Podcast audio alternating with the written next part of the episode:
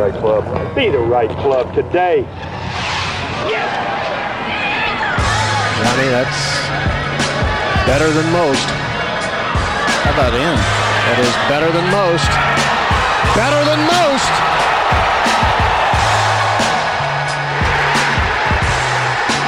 Expect anything different? Before we get rolling here with today's episode, another roundtable deep dive episode, this time led by uh, none other than uh, Big Randy, I want to let you guys know a few programming updates. Strapped is scheduled to premiere on Fubo TV at 6 p.m. and 6.30 Eastern Time. You can find Fubo on any smart TV just by searching for Fubo TV. As well, the No Laying Up podcast will officially be on Dan Patrick Radio Mondays, Thursdays, and Fridays at 6 p.m. on Sirius XM channel 211. So we're looking forward to uh, to these podcasts hitting the airwaves on Dan Patrick Radio on Sirius XM.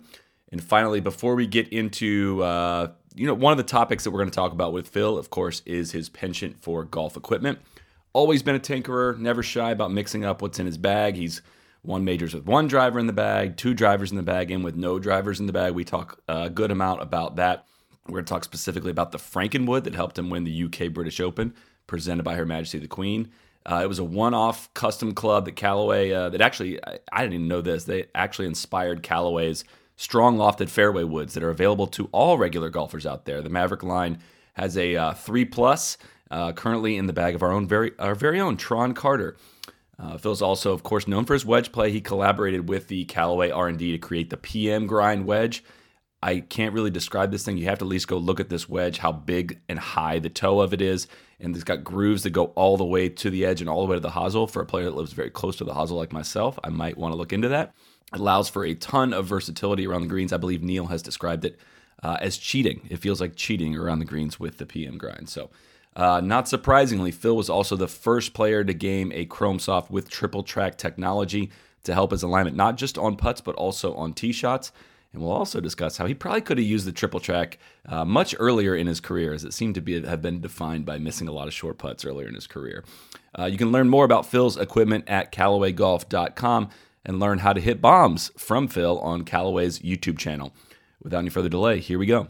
Ladies and gentlemen, welcome back to the No Laying Up podcast. Uh, another book report edition. We have uh, a substitute teacher for today. Uh, the te- actually kind of one of those situations where the teacher is going to be a student in the classroom. That student is going to be Mr. Neil Schuster. I'm a TA in, in Professor Randy's course today, and I'm thrilled to. Uh, he- professor's putting his glasses on right now, uh, which is which is fitting. Wow, that's getting me. Randy, I am excited. My notebook's open. Uh, you know, pencils out, laptops down. That- thank you. Um, it's- let me let me it's give good to be you a here. Oh, chance to introduce everyone okay, here. Gosh, sorry. he's all excited to get the class started here. TC is here. Hello, Solly. Mr. DJ Pie is here as Hey, well. greetings. Hello. And now, finally, time for the professor, Big Randy, here to talk about one of his favorite topics, maybe in the world. Mister, you, you know what? You introduce it. We uh, the, today's subject is one Philip Alfred Mickelson. Alfred, Yeah, Learning stuff already. wow. write that down. Right, Alfie. take What are you note. doing? How about the fact that Randy used to be an actual substitute teacher? That's yeah. God, that's No one at this table is more qualified for this. we could do a whole nother podcast on that. The key, I'll say this the key to substitute teaching, you have to quickly establish that you care less than the students. That's the only way to gain the upper hand. Is that your approach to today's lesson? It's somewhat. It's like the line from Office Space when he's talking about jail. It's like within the first 24 hours, you either beat someone up or become someone's bitch. Conjugal visits? yeah. Not that I'm aware of. So we're gonna we're gonna dive into the the life and career of of Phil Mickelson. Can you set the scene first for your unabashed love for the man? How that dates back and and and why? Yeah, uh, great question. I will never apologize for being a Phil Mickelson fan. I grew up a huge, huge fan of his. I think, uh, I mean, anytime somebody shares your your first name, I mean, you, you got to be a fan, right? Big. Uh, but no, I, I, I Phil Tatterangi fan. I think I was uh, coming of age, right? Um, although he was, you know, the second, third, fourth best player out on tour, he he was in a way an underdog to Tiger, the Heartbreak Kid. oh and he was the heartbreak kid. He was 0 for 46, which we'll get into in his first majors. Um, 11 and a half years of majors. and uh, I, I I think I was naturally drawn to that. And then more than that, I his style of play was always I, I just appreciated it. Right, the the go for broke, reckless, uh, swashbuckling play he exhibited on the course was fun, and um, I was hoping you'd say swashbuckling. yeah.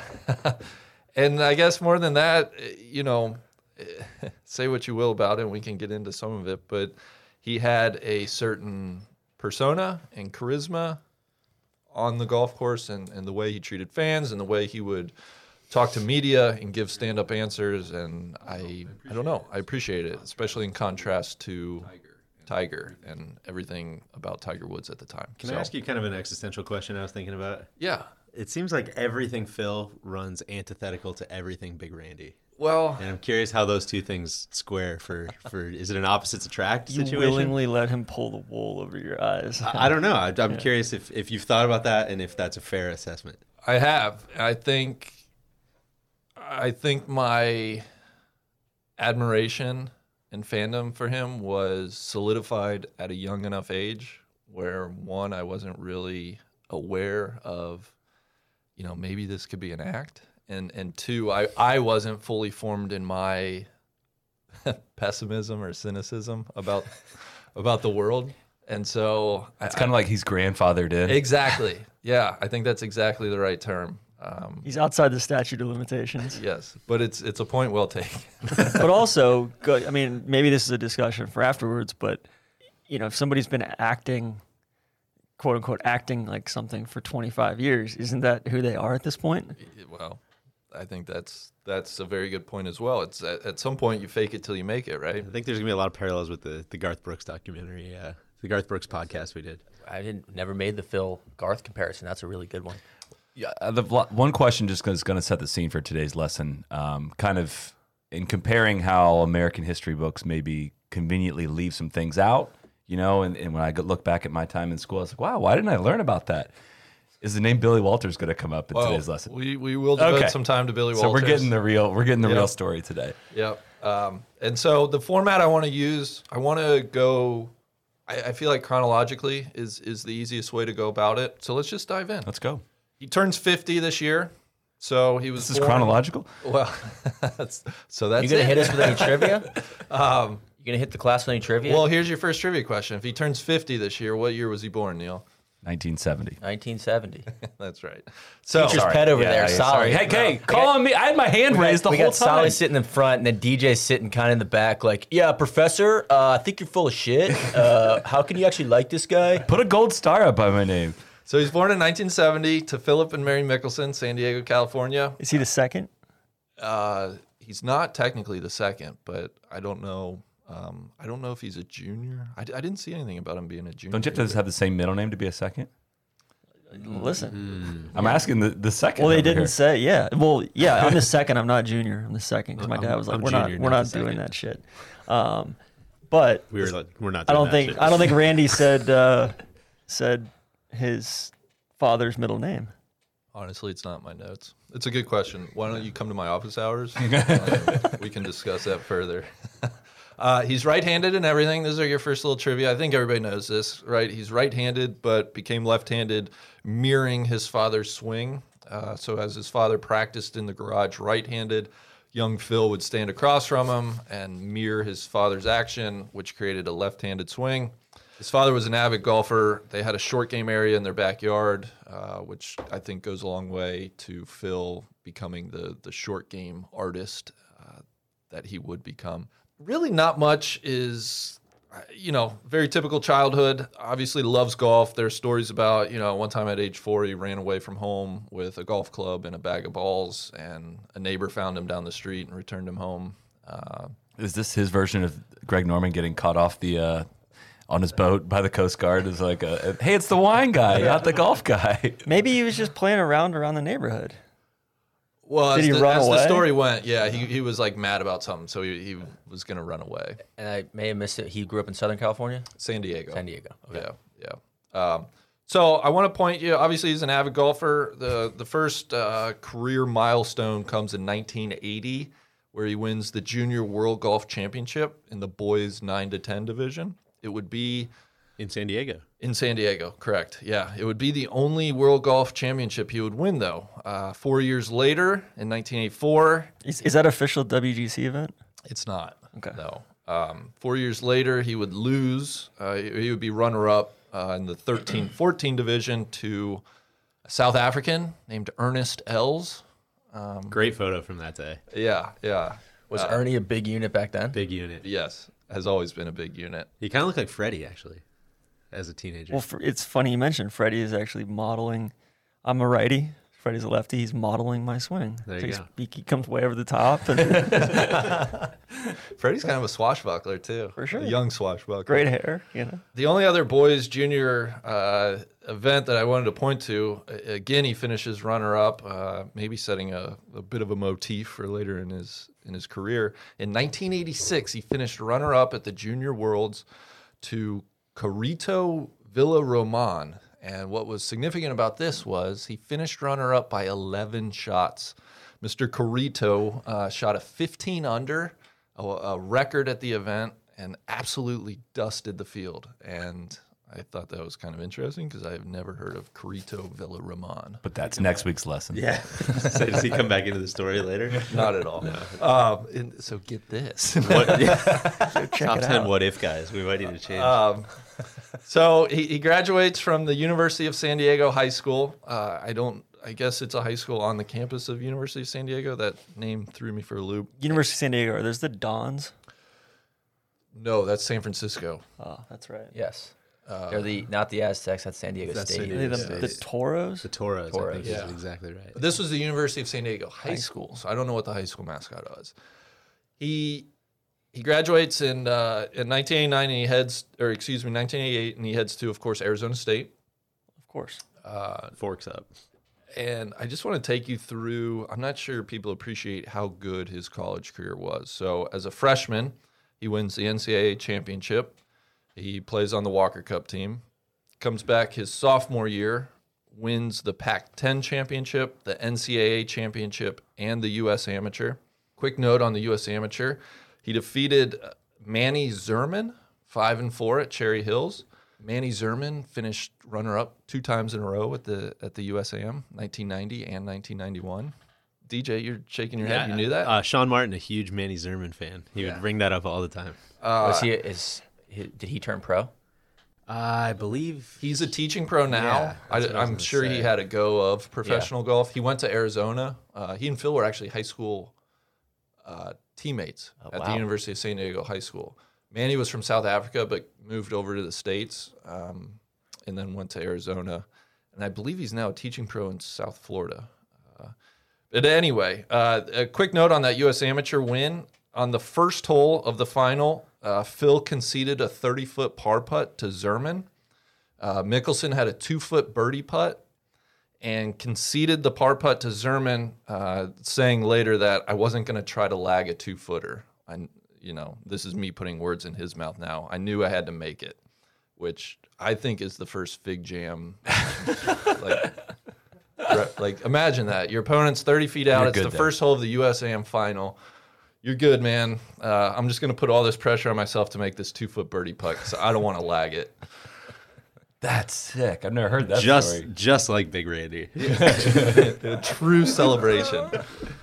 so that's a he good would story. Yeah, he would go on. That was at Cherry Hills. He obviously won the USAM. Uh, became the first person since Jack Nicklaus in 1961 to win both the NCAA and the USAM in the same year. Became the first left-handed swinger to win the USAM, Wow. and in 1990 wins the Fred Haskins Award for the top, uh, kind of the Heisman Trophy of of college golf. So that's his sophomore year at Arizona State. Let's turn now to his junior year. This is at a time you got to remember people aren't turning pro early. Um, you know, these days I think he wouldn't have seen his, his sophomore year. It was, you know, besides that, it was pre 9 11. You got to remember, it's a totally different world. God, remember it was pre 9 11. So in 1991, he's the two time NCAA defending champion. He does not win the NCAA championship in 1991. Warren Shute of UNLV wins. Phil finishes tied for fourth. He also does not win the USAM, loses in the round of 16. He does, however, win the Fred Haskins Award, again, as the, the top college golfer. Uh, and oh yeah, what also was special about 1991? He also won on the PGA Tour. uh, so as a college junior, he wins uh, the PGA Tour's Northern Telecon Open in Tucson by a stroke. And he got the he got the The dumbass helmet. no, not the dumbass helmet. The It's, conquistadors it's helmet. sick. Was that the old? That's not the Phoenix Open. No, it's it's uh it's it's a bygone tournament. Actually, um, it's the Tucson event, which our friend Jim Thorpe won back to back years. Well, Ah. back when it was a match play event, of course. Of course.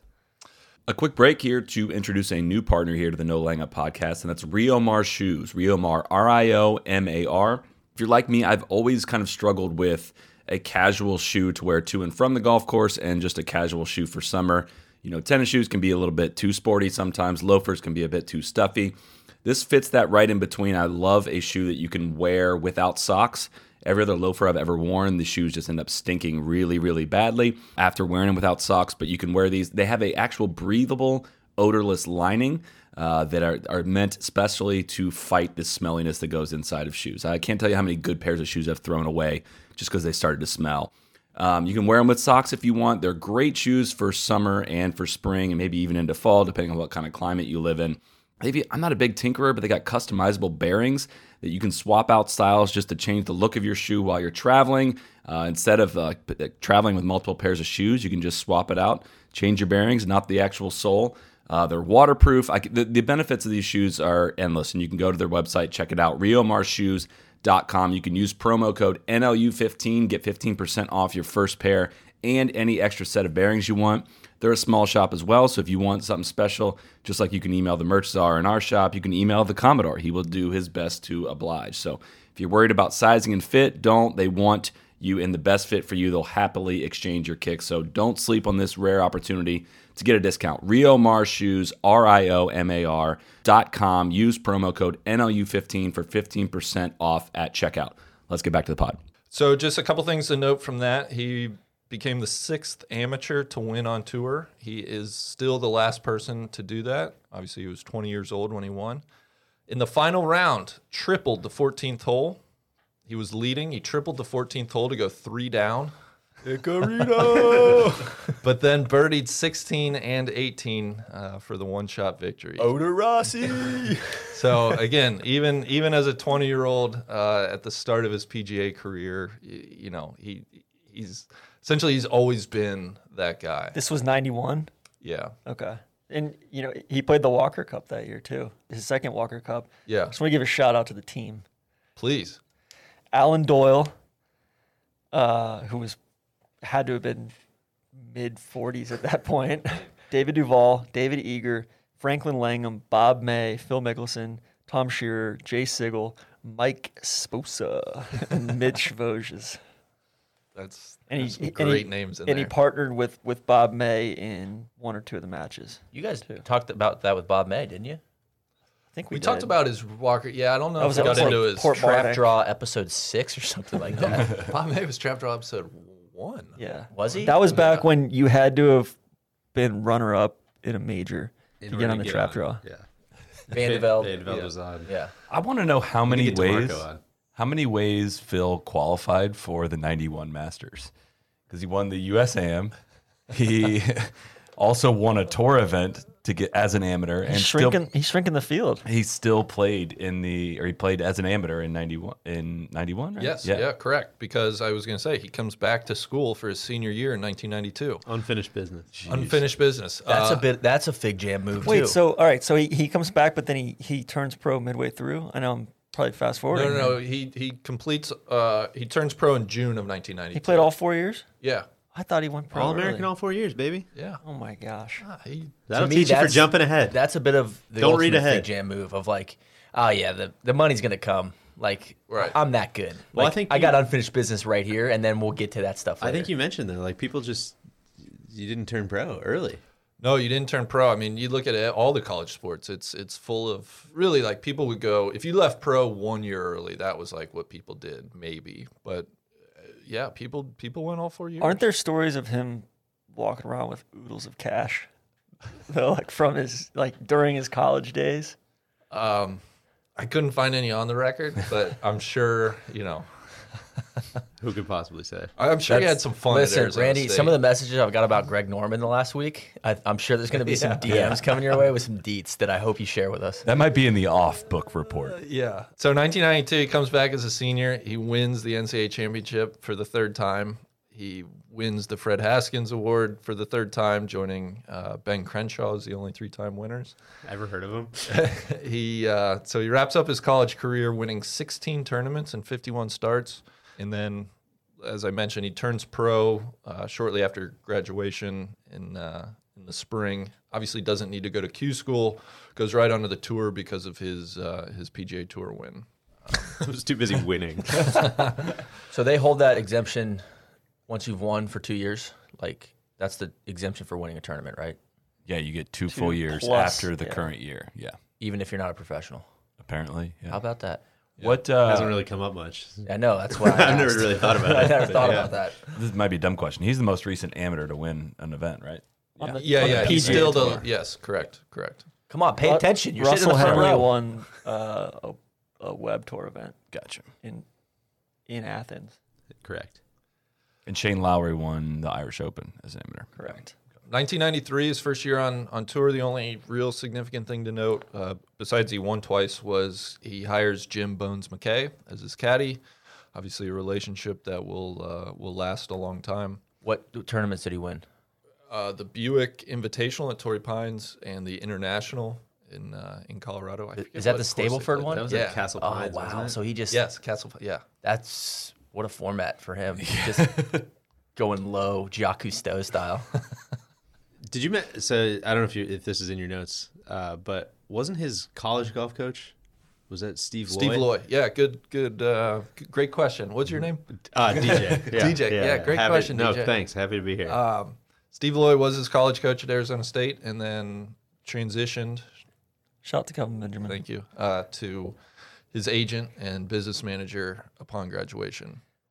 Only reason I bring that up is a, it's foreshadowing of something his brother will Exactly. will do later, and b, it's a pretty baller move or or weird move. I don't really know to uh, be a very like successful college coach of a three time national champion, and then be like, "Fuck this, I'm an agent now." Yeah, put the money in the this bag, I'm bus- coming let's with manage you. this business. Well, I think when you get certain show ponies, Exactly. Yeah. you got to attach your Totally. your cart to to the generational guys. I'd like to give a shout out to Amy Mickelson. I know we'll get to her, Yes, we will. but they I guess they met when he was at Arizona State.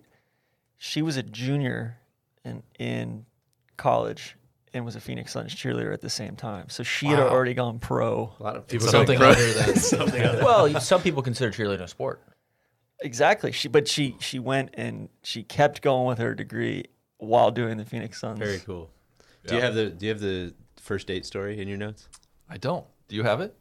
Yeah. Well, he he tells it all the time, but he talks about how he was a psychology major, Yeah. and so he made sure that their first date was to a scary movie because he knew that you know this sounds like sociopath stuff, but he knew that like you know heightened uh, whatever your your adrenaline gets going, which makes you implicitly like trust the person next to you more.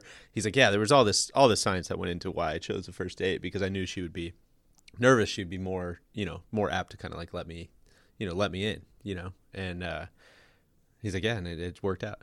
He did that. He told it on Faraday in the I leather was gonna jacket. say that's what I have heard that. Essentially, y- the the fear and like the attraction Yeah, they are, go hand are in kind of hand. the same physical responses, and so he was able to like substitute the attraction for the fee. I, I You have got to it. remember So scare the too, shit out of anyone you're attracted to. how good the Suns takeaway, were I at this guess. point. Oh, Kevin Johnson, my favorite. Cedric Sabalos. Exactly. Chuck Barkley, they were runner up Yeah. Uh, in Dan- '93. Dan Marley? Thunder Dan, of course. Do you have any notes of uh, him, of him running around with Barkley? I don't. Okay. Did he? Has he talked about that?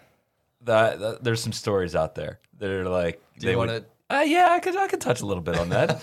Basically, like We've, we've, there were there we've were got a guest speaker. there was a, there was some uh, some routes being run between Phoenix and Vegas, and there'd be there'd be instances where like they'd be together and uh, in Vegas and whatever you know Chuck will be out till whatever in, at night and. It's there's situations where some of the people that may have been involved were also like, dude, he is out, and they play. They're playing the Knicks like tomorrow night in Phoenix, And they go and like, we're taking the Knicks, man. This is crazy. Like Chuck is out super late, and Barkley would go back and put up like 42 and 16, and the Suns would just wipe the floor with them. I, yeah. Well, we're gonna get into some gambling stuff, of course. Tron, thank you for pointing that out. Those Phoenix Suns teams were were awesome. Shout out to Paul Westfall, Yeah. Uh, head coach. So Shout out to everyone. really shout out to everybody. The next five years on tour, really the time frame between 1994 and 1998, Phil establishes himself as you know a, a very good player on tour. He wins 10 times, has seven top 10s at majors. He has two third place finishes, one at the PGA Championship, one at the Masters. Off the course, he nabs a speaking role in the 1996 film Tin Cup. Of course, I think everybody uh, is familiar with that.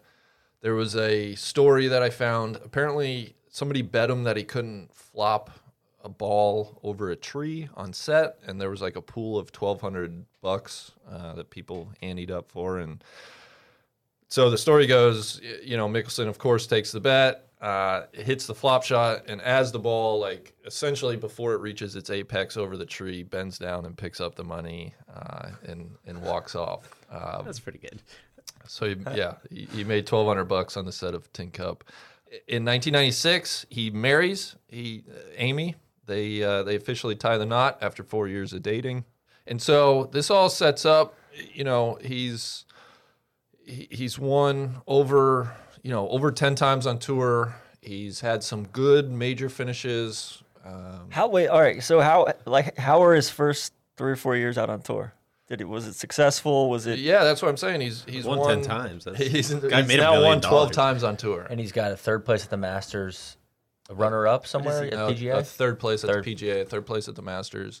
I think if you're freezing it right there, it's like 1997, baby. The next decade is mine. I'm, I am ready to take off. Well, you know what? I'd like, you know, we obviously we have the Tiger tax, which you've geniusly put together of how much money did Tiger put in other people's, uh, you know, wallets. I think there should be a Phil tax calculation of just how much money, extra money Phil has paid in taxes to live in California. We're gonna get there. We're gonna get there. So, uh, yeah, Tron. I guess to answer your question, he's, you know, like, I, I have to think the pe- the list of people who've won twelve times on tour is, you know, we're getting into rarefied air. I'm just saying Is that like like, Stricker's whole you career? know Yeah, three of those wins were Tucson. like you know, is he winning big events? Take me, or is he just scratching the surface here? he's scratching the surface. Like he beats up the international. He beats up uh, the West Coast swing. Really. Okay.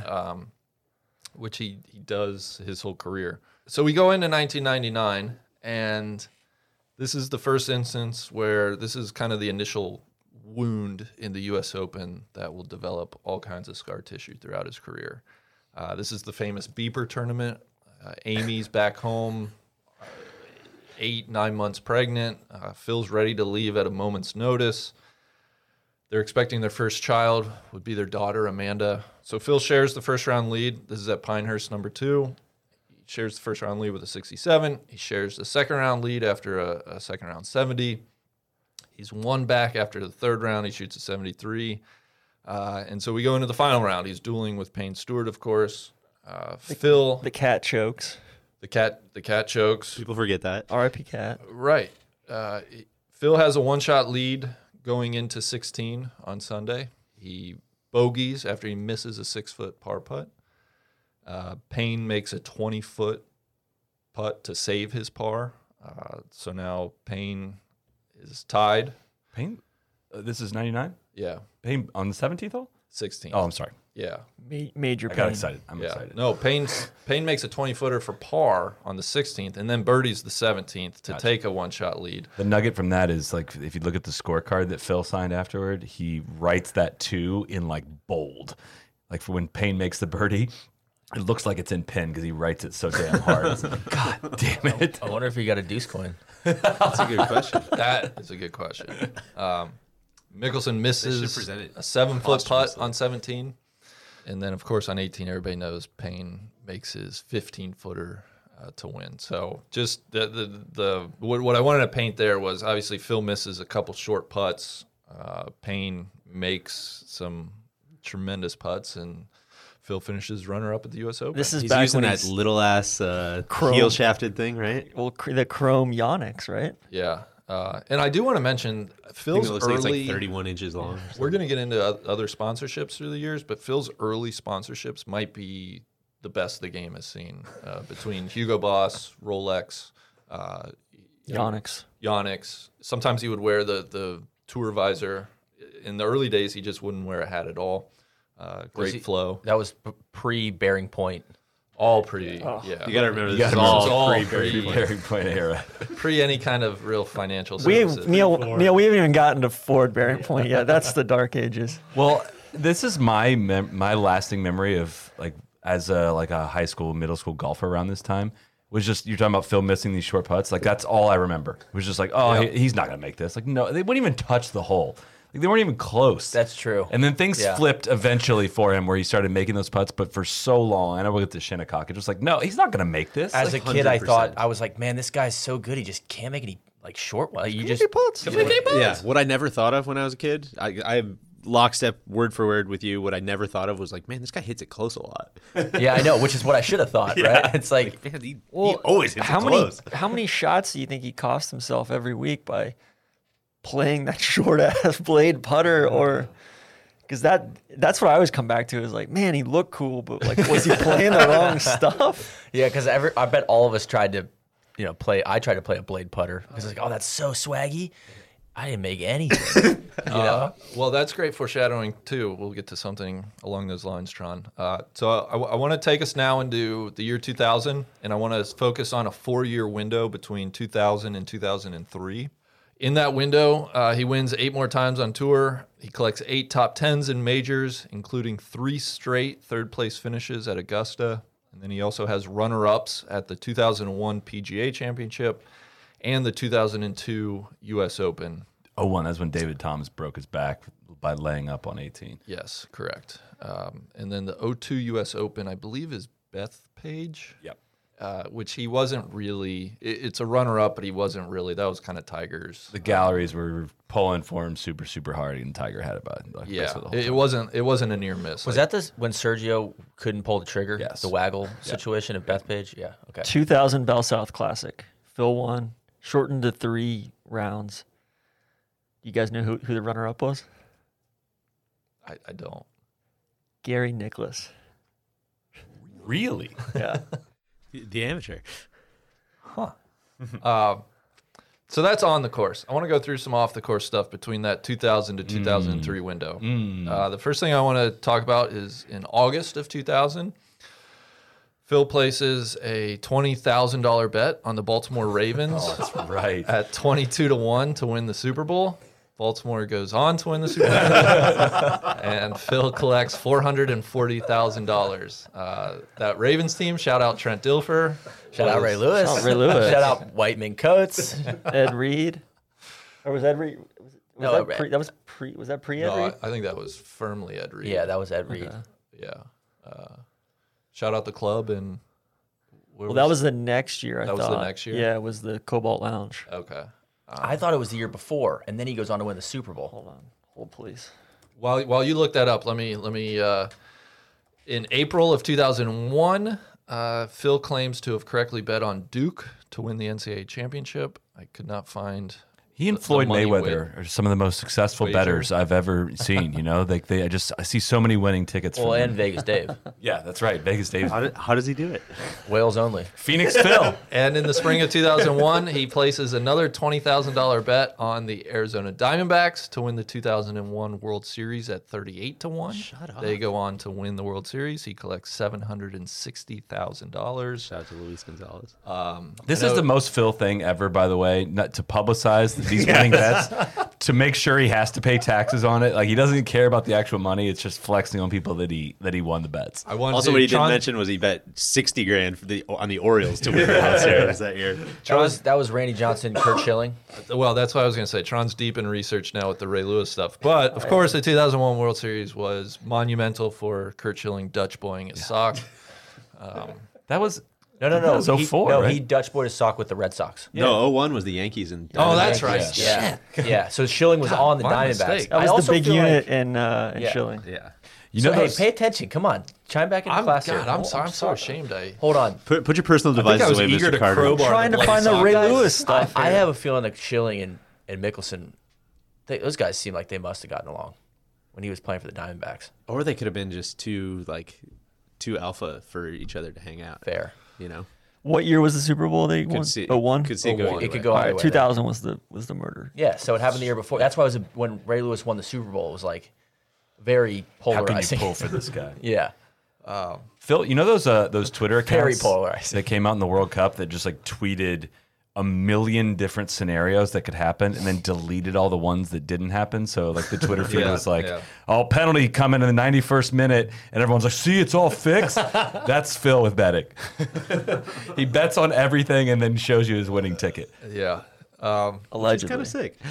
so in October of 2001, his second daughter, Sophia, is born. And also in 2001, the lower course at Whisper Rock opens to uh, a, a lot of accolades. It's Phil Mickelson's first design venture. Uh, he worked with Gary Stevenson.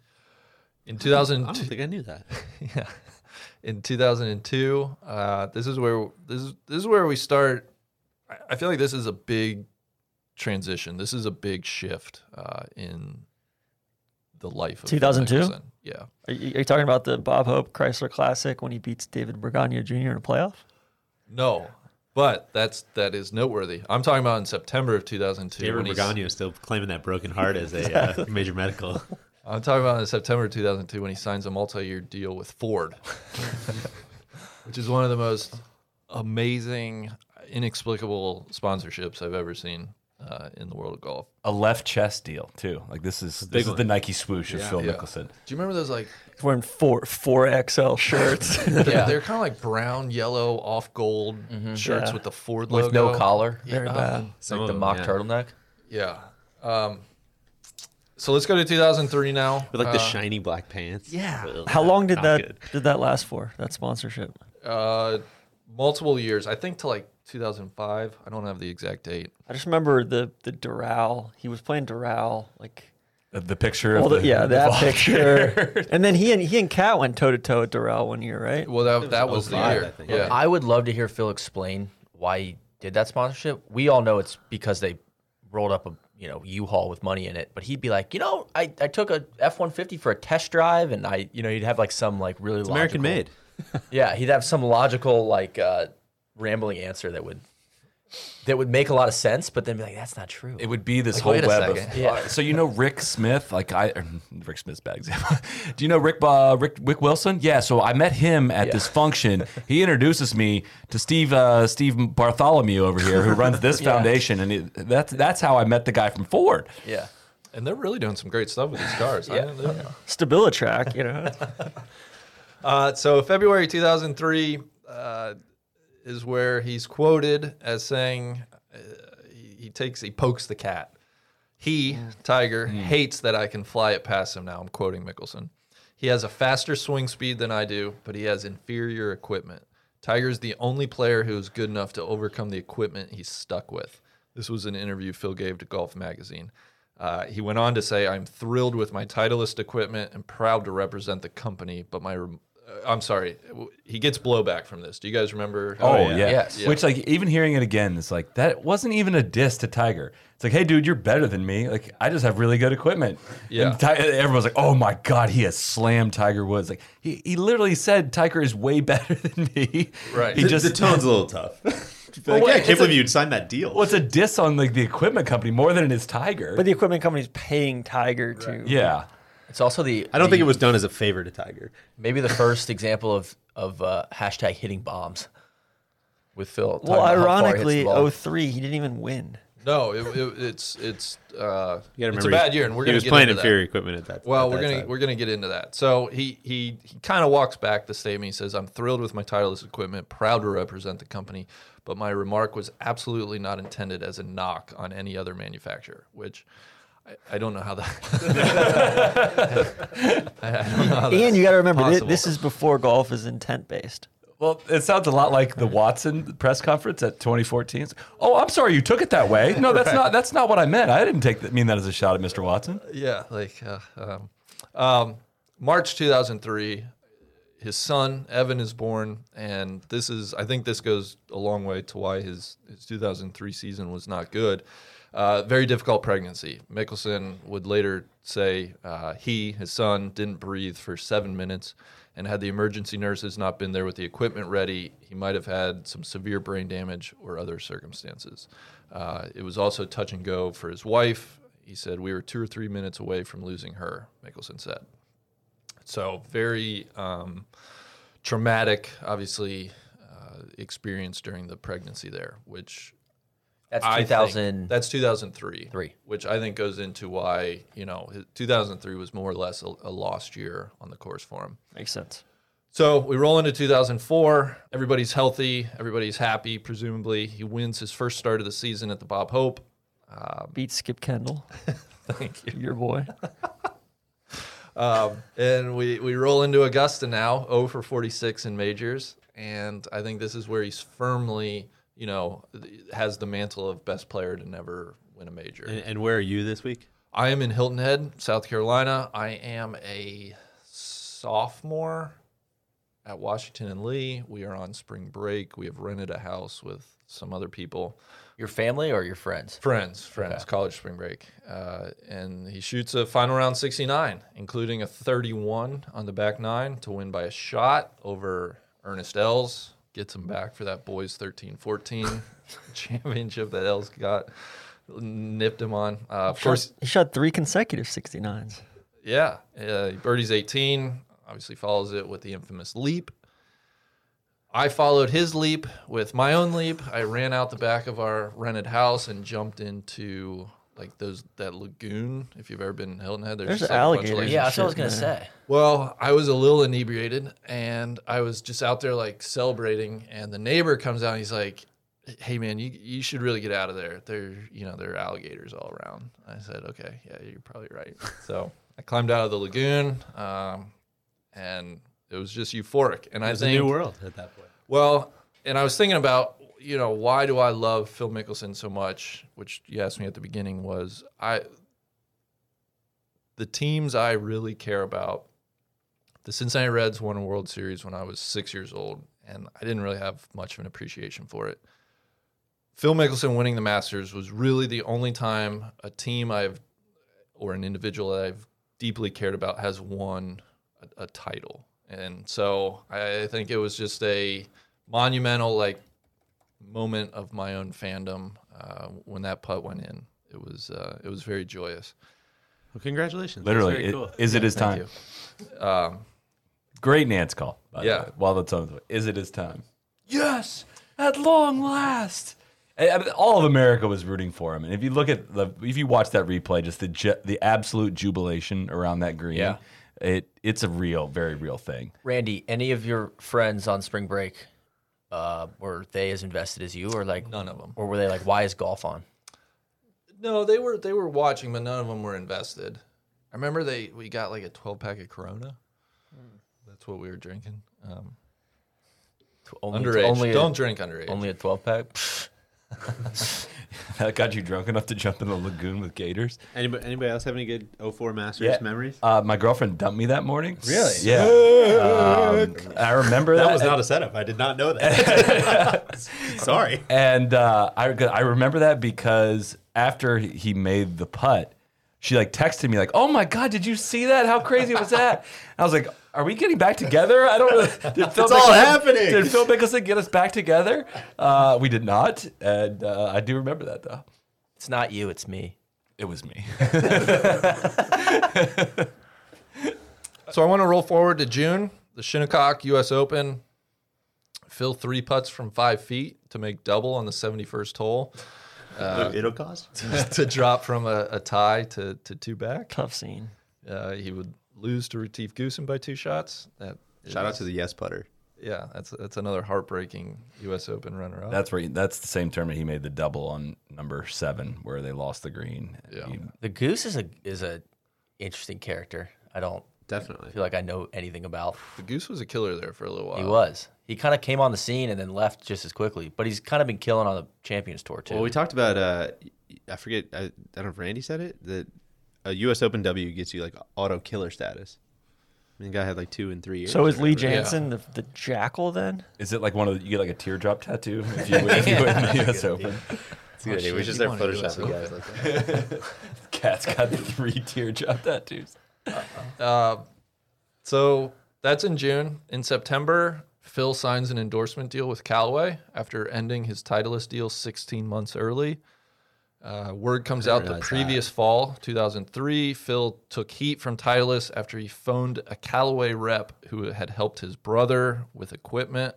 Uh, supposedly, Callaway played the voicemail Phil left for him at its national salesman meeting. Sick. Oh, I didn't know that. Uh, so we're going back to Titleist. Titleist was less than pleased. Wally, and- not happy. they agreed to terminate the contract 16 months early. Um, that's September 2004.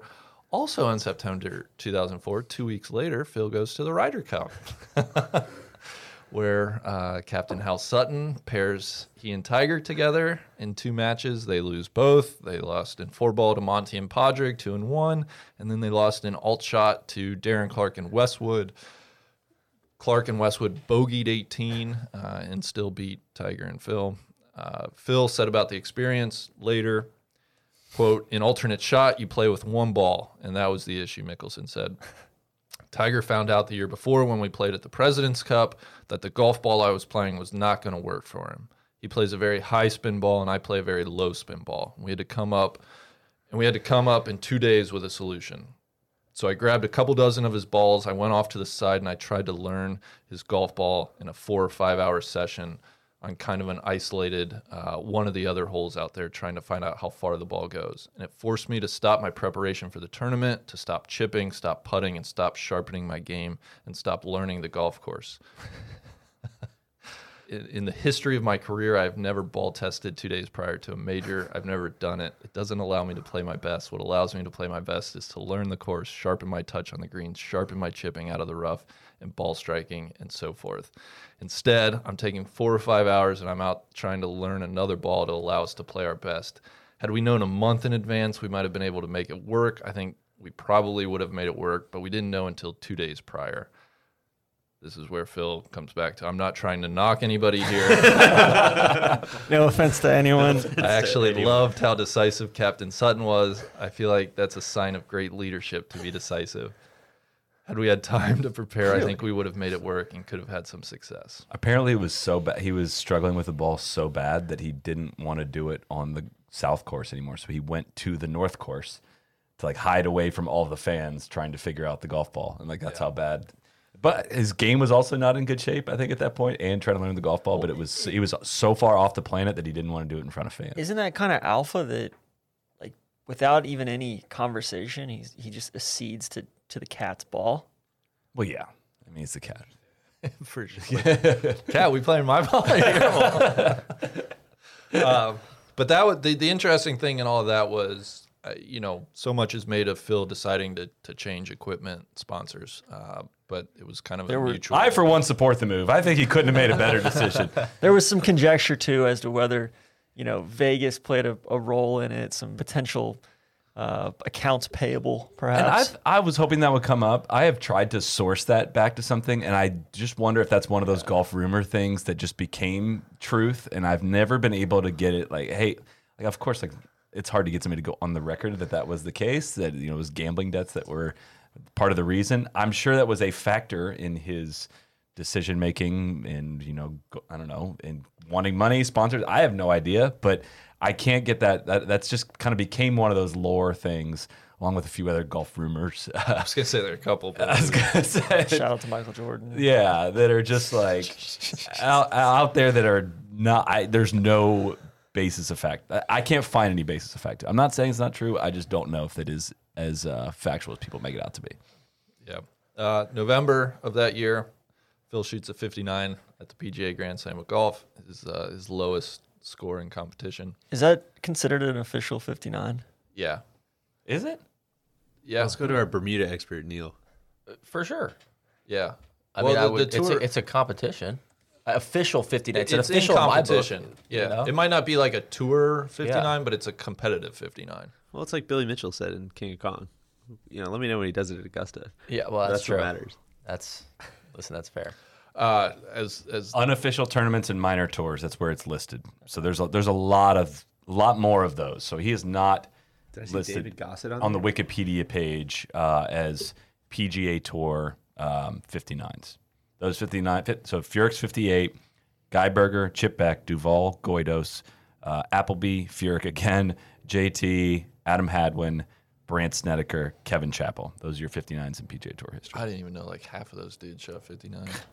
The unofficial ones for the PGA Tour, Shigeki Mariyama is 58 in a U.S. Open qualifying round.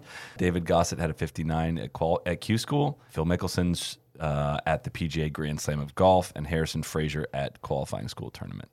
Can you Imagine going to Q School and somebody's shooting in the 50s. well, I was gonna say, what if you run into a 58 at U.S. Open qualifying? That's been one of the weird, uh, Hang with them. one of the weird, you know, big moments to to topple during our golf lifetime. Yeah. You know what I mean? Like when that who was breaking the, 60 barrier. Yeah. I mean, Duval was kind of like the most recent one I remember when I was younger, and then Remember it being a big deal? yeah, and then uh, who was who was after Duval? Appleby. Or was one of Furyk's? I don't know. Anyways, Uh, but yeah. But yeah, now it's like- Adam Hadwin shot 59. like oh, you don't have to go live. I had That's- no idea. Hadwin had a shot at 58. Yeah, Hard Hadwin the did it last at one, yeah. the uh, La Quinta. Or, yeah, the Bob Hope. Yeah, whatever. Appleby did it at the military tribute, so true. it means even more there. That's true. It was the Greenbrier Classic at the time. Well, no, Also, it's, people it's forget a that- military tribute. Stricker shot sixty the day uh, Goido shot fifty. Always been a military tribute in some form. Yeah, it's just like you know, you look at Phil's uh, Phil's wins. Did, Oh. did Phil like Phil won? The new sponsor gets Phil all won the back Dura- events. Doral, so he so Phil has technically won the Mexico Championship uh, twice now. So Guy Berger did it in 77. Chip Beck did it in 91. Duval 99. So Duval was third. And then Goidos and Appleby both did it in 10. And then Furyk did it in 13. Furyk's might be the GOAT, uh, Oh yeah, s- 59, because I feel uh, like he beat everyone by like at least seven or something that day. kid was on site that day. I watched it. It was fun. How about that? Yeah. So let's roll to 2005. Uh, Phil wins three times early in the year. He wins out at Phoenix, he wins at Pebble, and he wins the Bell South in Atlanta. Um, I don't know when exactly this happened, but in 2005, he partners with ExxonMobil. He and uh, he and his wife Amy launched the Mickelson ExxonMobil Teaching Academy. The STEM initiative. Exactly, Shout out to science. which I think TC is that what Those were commercials. you in the STEM Academy at that time? No, absolutely not. But th- those, those commercials, they were they were played great. on loop during the Masters. Yeah. I'd also like to give a shout out to the Bell South Classic uh, that year as well. it was shortened to a uh, 54 hole event. He beat uh, Arjun Atwal, Rich Beam, Brant Job, and Jose Maria Olazabal in the That's a, playoff. that's a great stable of uh, runner ups there. Uh, so, April, we go to the Masters, and I had forgotten about this. I want to I want to remind you after the first round, this is from a New York Post report, has l- the New York Post has learned citing multiple sources who were eyewitnesses that Vijay Singh and Phil Mickelson were involved in an explosive incident yesterday that escalated into an animated shouting match that nearly evolved into blows exchanged inside the Augusta National Champions locker room. I don't think I know about this. Go, go on. Explosive is such a is such a New York a great Post one. descriptor. Yeah. Uh, the story goes Singh, the number one ranked player in the world, which, you know, that's kind Because of he was a complete menace at that time. delivered what one player called, quote, a completely classless move of, quote, clear gamesmanship when he complained to a Masters referee about Mickelson's spikes early in yesterday's completion of the first round. Singh, playing in the group behind Mickelson, summoned a referee at the 12th hole where he was playing at the time and complained that Mickelson's spikes were leaving large spike marks in the green. The referee then caught up with Mickelson's group after they teed off on 13 and conveyed Singh's complaint to Mickelson. According to an eyewitness, the referee told Mickelson another official was going to be sent out to file down his spikes, causing one of Mickelson's playing partners, Stuart Appleby, to crack. What are they going to send? A blacksmith? The report goes on. The official with a file was never sent out, and Mickelson continued playing in his own size 12 Callaway shoes. Um, The official said, "Catch me outside." I'm on it."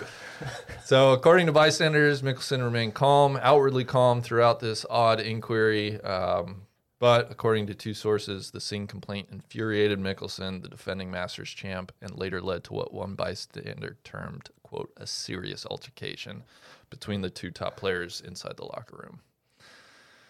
Whoa, I had not heard that. Gotta side with VJ on this one. Yeah, l- l- yeah, I remember grinding my feet on Gus's greens.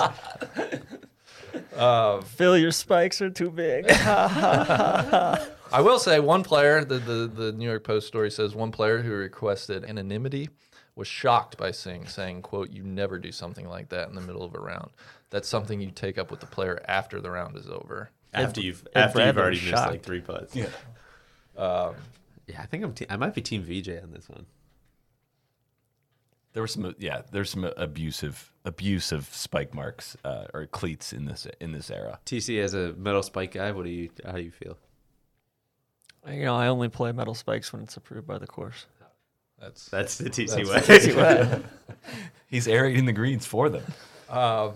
unfortunately that was kind of the end of that incident. Um, That we know of. that we know of. They you know they didn't beat each other up or anything uh, That we know of. that we know of. So I, August is August of that year, 2005. He wins his second major, the PGA Championship at Baltusrol. Uh, he goes wire to wire, shares the lead in, in each of the rounds. Wasn't there a skiing accident at some point? Did we miss that? I, you know, I don't have a skiing accident in my notes. Okay, we can take that if, offline. if I could have one of my researchers uh, look into that. I'm going to turn the calendar to 2006. Uh, Um, Does anybody remember the 2005 PGA? Baldisrael, Monday finish. Yeah, do you remember it? I did. no, well, I- happening no. I- Like it could have been a I know what you're simulation. getting Just at. I like know what you're getting at. Well, I was glued because again, I'm a big fan, but uh, he broke his leg skiing in Flagstaff in 1994, according to the New York Times. Which uh, a, a moment from 05 that uh, kind of gets lost to history is before he goes to hit his approach into the 18th green at Baltusrol, he goes over and taps Jack Nicklaus's plaque yes. and then misses the green. uh, well, I remember him battling elk. Elk was uh, elk was Okay. right in there. 05 was also just g- going to your personal history, and, and this will be a Cardinals quarterback later on. It was the year that Carson Palmer got his leg broken Oh, by. Chemo Van Olhoffen. Yeah. that was tough. that was a tough scene. So 2006 in March, I found this interesting. At Doral, he hit a fan with his ball, broke the person's watch, and he gave him two hundred dollars. Um, April, he wins the the Bell South 13 stroke, stroke victory. 13 shot victory. uh, had two drivers in the bag. God, that was a, a Was that the end of beautiful the Bell time. South? I think that might have been. Hold on, let me see what the last They year canceled was. that. That might have been the, the Bell South. They, did all ended Bell up South. canceling. They're like this. Oh, there cor- was, there was tournament's two too more easy. years. Uh, Zach Johnson won the next year over Ryuji Amada in the worst playoff ever. TBC Sugarloaf, or And then Ryuji Amada won Callaway the following year. Uh, no, that was TBC Sugarloaf uh, over Kenny Perry, your boy. Oh. There we go. But yeah, Phil Phil won at minus 28. Yeah. Uh, Forever putting to bed the, the phrase, if you have two drivers, do you really have one? yeah, exactly. well, so he takes the What two was the- drivers. sorry, what was the point of the two drivers? Well, uh, he, he takes the two drivers in, in the bag at Augusta, and the reasoning is one is he didn't want to change his swing, so he said he can make the same swing with each driver, and one uh, was like an inch shorter and promoted a fade, and one was longer and with the same swing uh, promoted a draw. I was actually playing two drivers at the same time. I was like, which low during key, like, this, like for like three years. God, that makes way more sense than trying to draw and bait a driver. So yeah, the reasoning was he could make the same swing and the ball would react differently. what did he take out? Do we know? I, I don't know exactly what club. Can't he took imagine he's out. taking like wedges out at Augusta. I think he, I think it was three. I don't think he had a I three don't think wood. he had- maybe three. Like, what- I don't know what hole he would hit a three. He wood went on. from like driver to like driver, driver, and then two iron, but he could hit one of the drivers really well off the ground too. So he wins. It, it worked for him. He wins the Masters, uh, second green jacket. He's now won two majors in a row, and we go to the U.S. Open in June of 2006. A win at the U.S. Open, he would join Tiger, Jack, and Ben Hogan as the only people to win three consecutive majors in the modern era. The final round, he held a two-stroke lead after the 15th hole on Sunday at Wingfoot. He bogeyed 16 and he parred 17. He has a one shot lead standing on the 72nd hole to win three majors in a row. Uh, of course, I don't have to tell you guys what happened next. Um, You can if you want. it Go ahead. was just absolutely crushing. Blows his drive Felix Baumgartner. way left. I'm coming home. left of left. Tries to hit an unbelievable recovery, doesn't. Um, I, I just I don't want to. I, I, you know, I don't feel that bad for him for that one. I feel bad for Monty. People forget. Monty's Well, in the middle of that's- the fairway. Yeah. People forget Jim Furyk bogeyed 18 to miss a potential playoff by one shot. Ogilvy made a mega up and down though. Monty doubled Didn't 18, he as chip Sean in? said. I thought he chipped in on 18. I thought Ogilvy. he's hit a mega nippy. I, I think he just hit it up to V close. Could be wrong. Mickelson would be quoted in Alan Shipnick's post-game piece as saying, quote, I am still in shock that I just did that. I can't believe I just did that. I am such an idiot. um, it was crushing. I gotta say, it was absolutely crushing. to Did me you cry? Personally. Um, no, I didn't cry. I just remember it was just that like just numbness. I remember watching that, and when he hit the drive off the hospitality tent, I was like, "Whoa, sick! Like this is awesome!" And then as progressively as the holes went, I was like, "Oh, this co- this sucks!" like like, isn't every fun shot, anymore. I was like, "Oh no!" Like I was like, "Oh, he's gonna get out of trouble. Like he's, he'll be fine." And then it was like, "Oh my god, he blew it."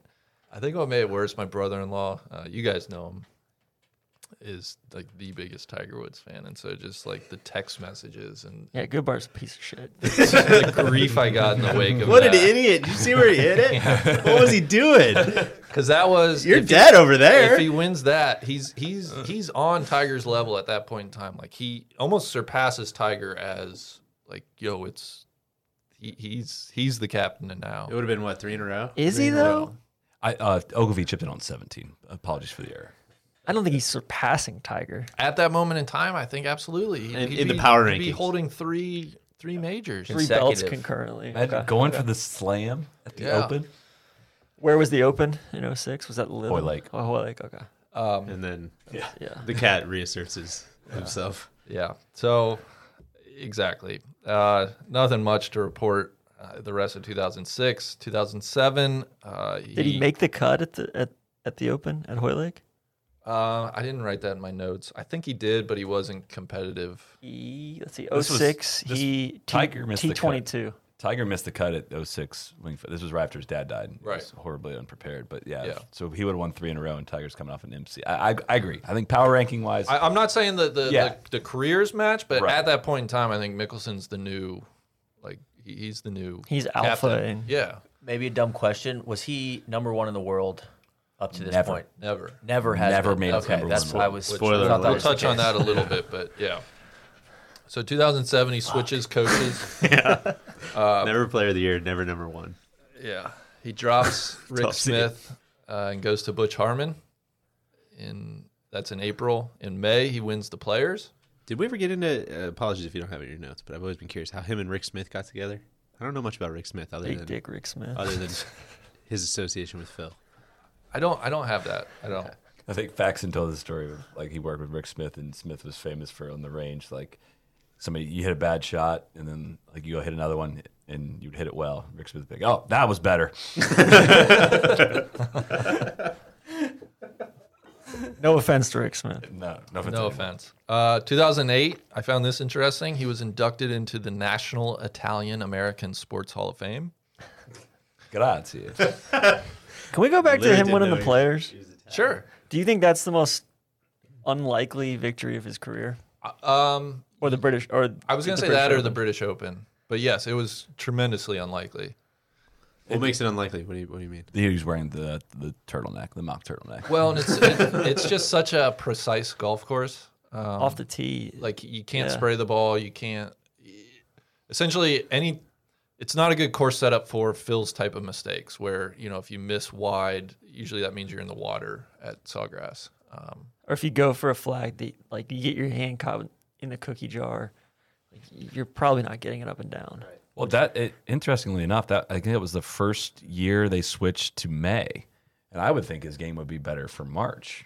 Like it, you could, the overseed is easier to hit out of, I think, than like spongy Bermuda. Yeah. Um, I don't really remember exactly how that course played in the first time in May, but Interesting. even he himself later on, like he missed the cut a couple years ago. I was like, how did how did I? yeah, that's win what I was here? gonna say. He, yeah, he's he's Not- intimated the same. Shit, when he said, "I'm gonna skip it," yeah, years l- like oh, God, that gets us into whole like Phil 3.0 the, the last few years. Yeah. So uh, June 2008, he finishes tied for 18th at the U.S. Open. Uh, the only thing I wanted to bring to the group's attention was he did not carry a driver in his bag for that U.S. Open. Wood. He would later, years later, say, "quote That was a mistake, obviously." No, Is Frankenwood was Phil, later. is Phil the king of the overcorrect? It might be. right? Frankenwood is, yeah, you're right. Like Frankenwood even was on now, it. That was a couple recently, years it's ago. like, okay, I'm getting old. Well, guess what? I'm just going to try to hit it as far as I can. It's like a no, I'm not. complete- You're getting old. Yeah, it's a complete overcorrect for no Ran- reason. Randy, which which Northern Trust uh, Riviero victory was it? 08 or 09 where the guy rolls down the hill. That's later. Oh, he didn't that win was that. like 13. Oh, he didn't win that that was one? The year, No. That was the year Bill Haas won. Casey, you're taking us out of chronological. Exactly. Oh, I Yeah, thought it was 08 or 09 Show because some he went restraint, back. He TC. went You back gotta- to back at You Roof. gotta go. yeah, he did go back. Hey, raise your hand if you want to ask a question in this class. I'm sitting right next to the teacher. Otherwise, pipe down. So the not carrying a driver in the bag. Uh, he would later say that that was. a yeah, he, he- and he would he would say, "quote What a great idea that was. I'm going to play with a three wood, and then I missed the fairways with the three wood. That was ridiculous. That didn't work out." Which again is where I like.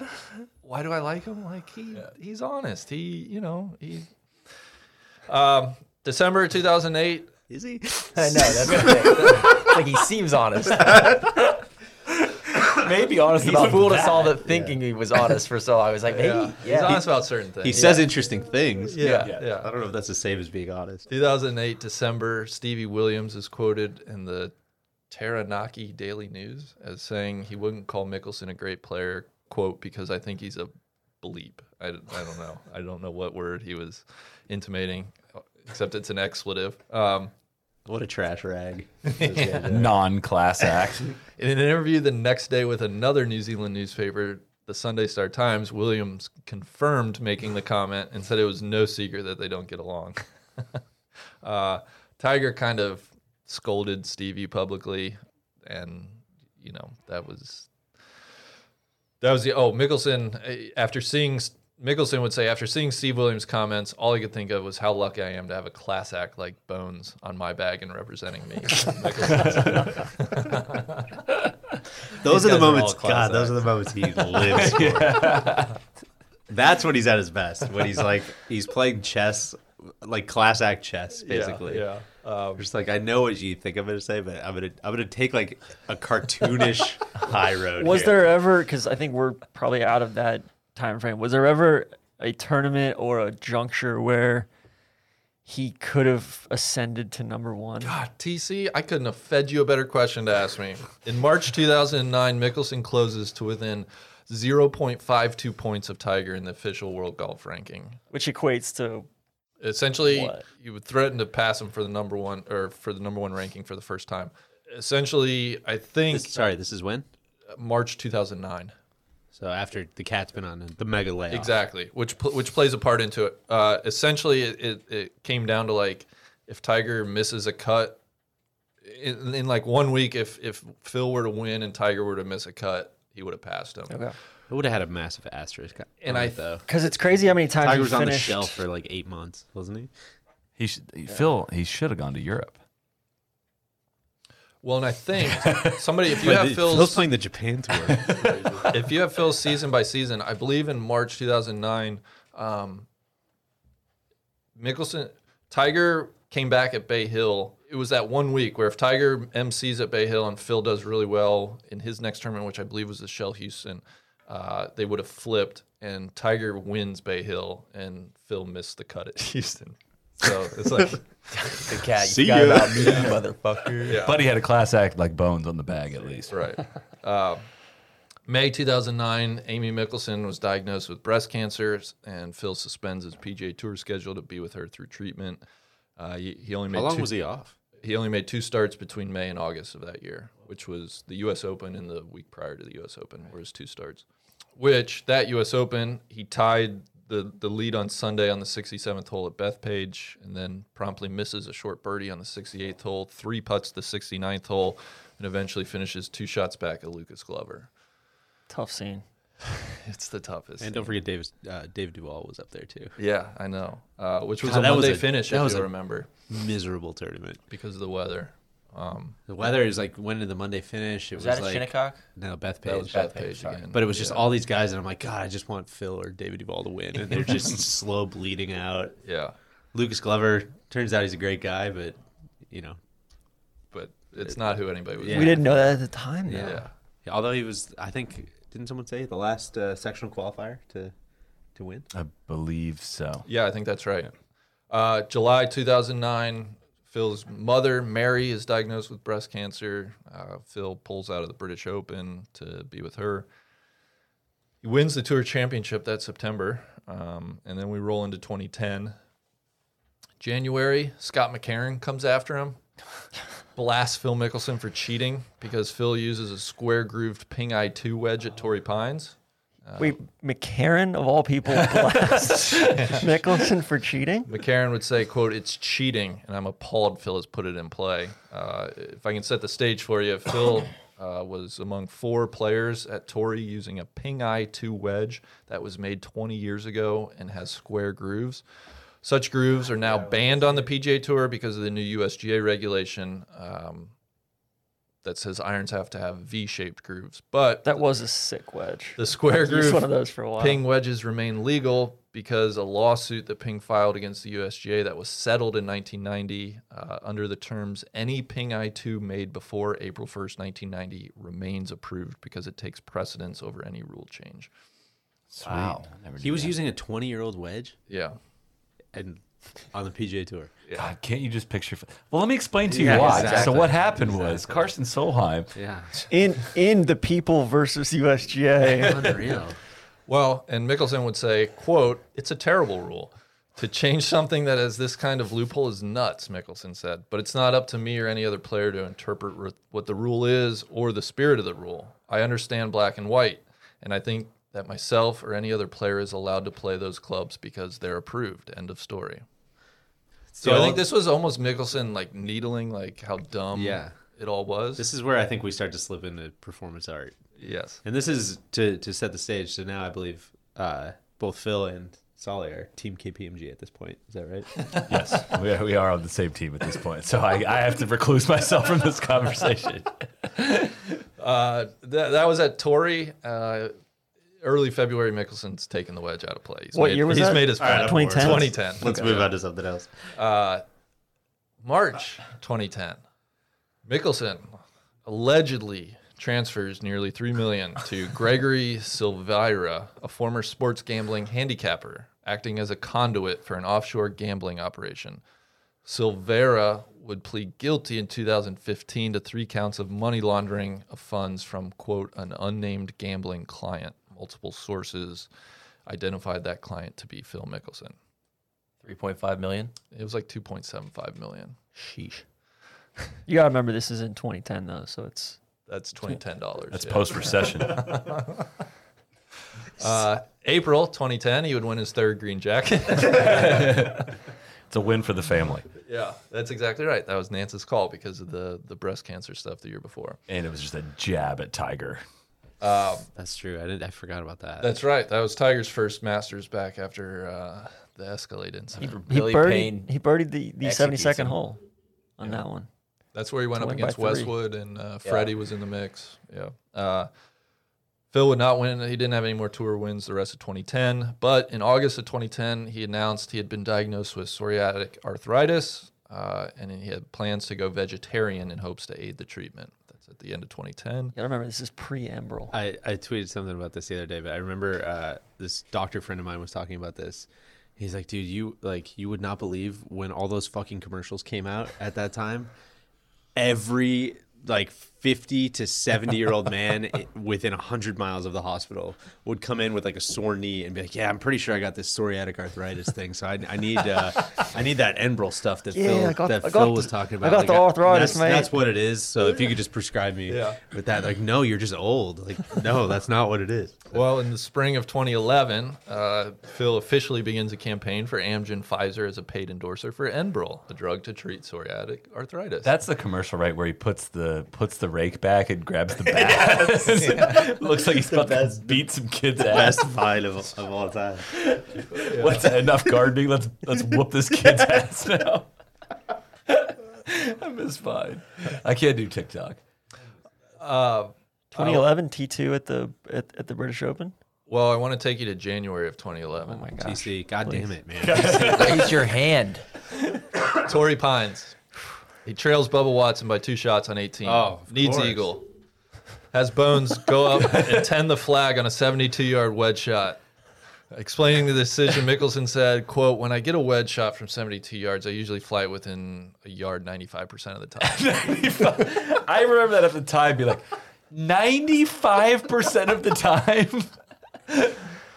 It's a fact. And he was trying to fly it past and spin it back. He- well, in, he right? wanted to give it Give two, it two chances. Yeah. One, one to fly it into the hole directly, and then one on the on the spin back. Um, and that's why he wanted Bones to tend it on the spin That's- back. And Bones tells that Next story level stuff. of it- he was looking.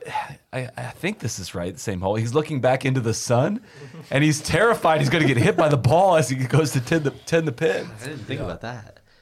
Uh, he wedges it to like two and a half feet. Um, It was a great shot. It, wa- it was a very good shot. But then he loses by one to uh, Bubba Watson won that day. Um, Baghdad Jerry. yeah. April 2011 wins the Shell Houston Open. Mm. That was a really impressive win. I remember that. He, he shot like 63, 65 on the weekend. And you're like, oh man, he's he's That was- primed. yeah, I remember that too. That was when wasn't he like way he's way left on uh got like up and down out of the trees. I don't know. That, I'll, I'll I just find the remember he video. It played was his great. ass off on the weekend. yeah. And you're like, oh man, like he's either gonna win the Masters by a million or he's gonna totally flame out because he's blown his load this week. Right. Which he didn't win them. He did not win the Masters. Um, Shout out Yeah. to Charles Schwartzel. July, as as my associate TC said, uh, finished tied for second at the British Open, uh, where he briefly shared the final round lead after a front nine thirty. Uh, that was the one Darren Clark would go on to win. Uh, DJ hit his infamous shank out of bounds. So to give you a sense of Phil at this time, he's the second highest paid. This is at the end of 2011. He's the second highest paid American athlete. He's earning about 62 million dollars a year. 53 of those from endorsements. Who knows million what of it is from going to gambling. taxes. We- with the we- gambling, that's a that's a take home of like twenty six million. Yeah. we roll into 2012, and this was maybe one of the more impressive wins of his career at uh, in February at the AT&T Pebble Beach Pro Am, where he shoots a final round 64. He's paired with Tiger. Uh, he beats Tiger by 11 shots. you I remember you getting really hostile with Goodbar, paying it back Yeah. to him. Charlie Wee was runner up. that That's week, right. That's exactly right. Um, Mickelson would say, "quote I just feel really inspired when I play with him." Uh, talking about Woods. And and I know I have a class act on the back. Can't overstate how much that that impacted. And this is when the dynamic, right? Because he's working with Butch, and a lot's being made of like, oh, Butch is giving him like the the mental tips to be able to play with Tiger, and so this was, you know, he's starting to pay it off. That's the year he does the thing with Romo, where he hung out. Romo was uh, Tiger's partner, and uh, he got dinner with Romo the night before, and like Romo didn't tell Tiger he was doing that. So first fairway, he does like real loud, "Hey, hey, Tony." Great time at dinner last night, man. And Tiger like looks back over at Tony, like all pissed off, like couldn't believe he was dining with the enemy. Yeah, remember Tiger's got a class act on the bag at this point as well. He does. That's true. Thank you. Byron Bell. not not no longer. I think that was twenty ten only. During 2012, I don't know, DJ, you probably would know. Uh, he's inducted into the World Golf Hall of Fame. Sure. I don't know what time of year those usually. Uh, it was the week of the players, I believe. Okay, so like the kid May. was the kid was there as well. But Oh, he So gave was- it. He was standing in the Hall of Fame. He was standing in the Hall of Fame. Gave an exceptional speech. Had put some really cool stuff in his locker. Had his ping pong, uh, his ping pong paddle in his locker. Had a. I remember he had a plane in there just because he was like fascinated by he's aerospace an avid. stuff. He's an avid flyer. Yeah, yeah, he's, a, he's a pilot. um, so yeah, it- Know that. that was I think the last uh, Hall of Fame induction ceremony I ever went to. It was it was fun. Peter Does Alice he- I think was got in as well. Do the Arnie and fly himself around, or he, he has. hawks- He has flown himself. Yeah, does he hop in the cockpit in his private jet sometimes? yeah, yeah. Um, What wa- is this? Well, what year did he fly home for something during the U.S. Open and then come was back? Marion. Okay, we'll sorry. get there. Okay, Um, September of 2012, Mickelson. This is all according to a sworn affidavit by Mickelson's business manager. Mickelson pays Billy Walters nearly two million dollars to cover a debt related to quote sports gambling. Um, that this will come up later. Uh, we roll the calendar to 2013. January of 2013, Phil causes a stir when he says publicly he will have to, quote, make drastic changes due to new California and U.S. tax laws. Uh, he takes a lot of heat for this. Again, he's making about $63 million a year. Phil would later apologize for saying those things out loud and walk back his comments. We fast forward to 2020, though, and Phil is moving from California to Florida. I think this was uh, the time where he was doing when all the like uh, you know paying under the table for the gambling stuff when he was doing like the weird press conferences where he was just there I remember one so vividly where everybody could see him from the media center standing out at his parked car with Steve Loy and I think maybe Bones and they were just standing there for like his press conference was supposed to start at like 11 or whatever and it was like 11:25 and he's just literally standing 50 yards from the media center just standing there talking like clearly like going over like fuck like what are we about to go say there and the, whole- all the media is basically just like peering through the window at him like taking pictures and like what's he gonna say and then he comes in and it just is like well yeah like kind of you know slow news week what's what's going on guys and he tries to be all kind of like very charming and i don't know i'm sure it worked February of that year, 2013, he lips out a putt on 18 at TPC Scottsdale Mm. for what would have been a 59 in the opening round. He does go on to win the tournament. June, we go to the U.S. Open at Marion. Uh, I believe this was when he flew home early in what- the week for a graduation. Sorry, what was the year though that the FBI picked him up for questioning This would at the be- memorial? Uh, this would be later because all that stuff comes out publicly, I believe, in 2015. Okay, gotcha. Yeah.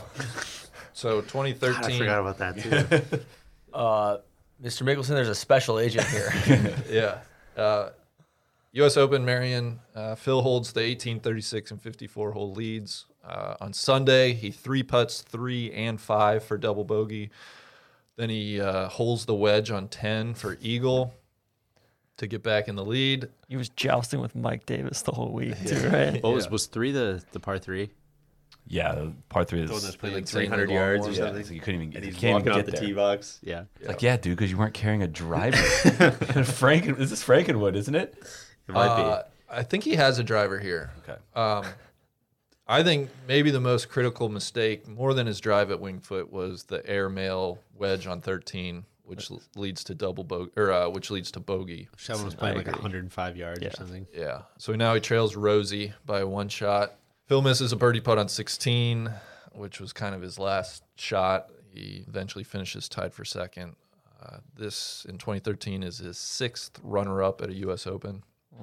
July 2013, he goes over to Scotland. He wins the Scottish Open and then uh, follows that up in 2013 with a final round 66 at Muirfield to win the British Open. Started the day five shots behind Lee Westwood. Uh, Phil birdied 17 and 18. Bones would call the final round the best of Mickelson's career. Uh, Mickelson would later say, "quote I argu- I played arguably the best round of my career and shot the round of my life. The range of emotions I feel are as far apart as possible after losing the U.S. Open, but you have to be resilient in this game."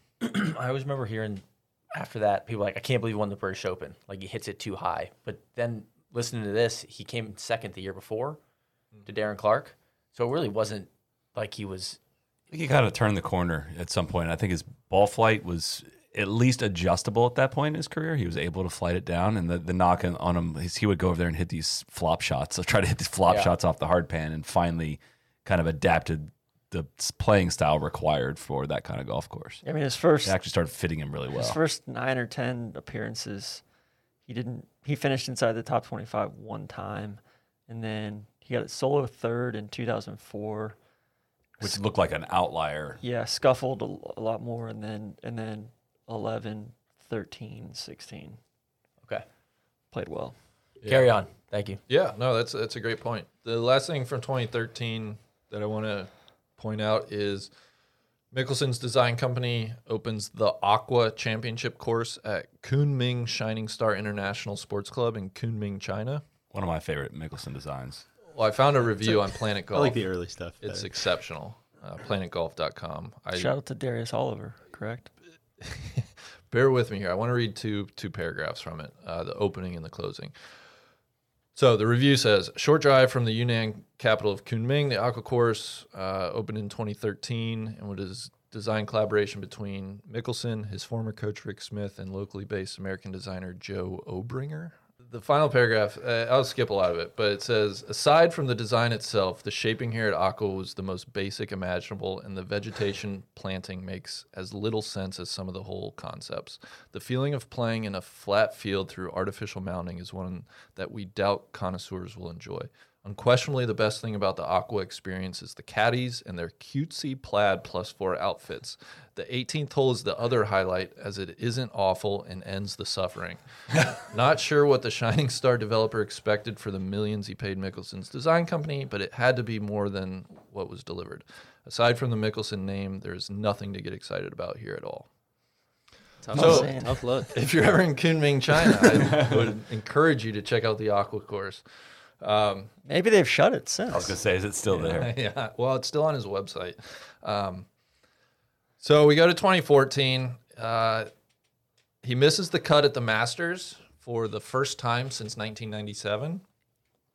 In May of 2014, the Wall Street Journal reports the FBI and S- SEC investi- are investigating Phil and associates for insider trading in Clorox stock.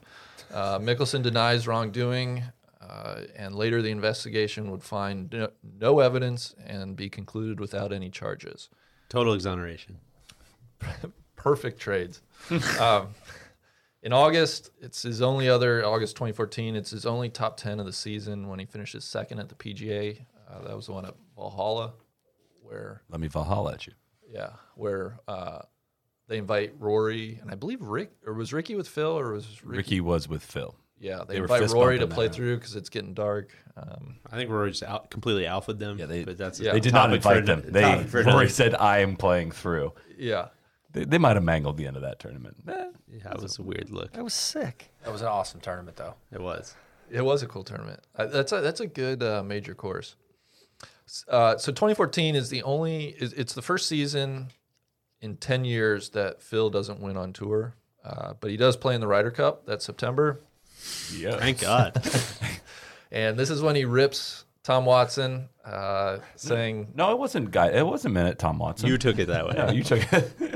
uh, quote Nobody here was in on any decision, Mickelson said at one point, and lauded the system used earlier by Paul Azinger in 2008. Uh, Mickelson, quote, unfortunately, we have strayed from a winning formula for the last three Ryder Cups, and we need to consider maybe getting back to that formula that helped us play our best. Uh, as the story goes, Watson ripped the team Saturday night, uh, leaving everybody more or less speechless. And then Phil went player to player and told like a nice story about each guy.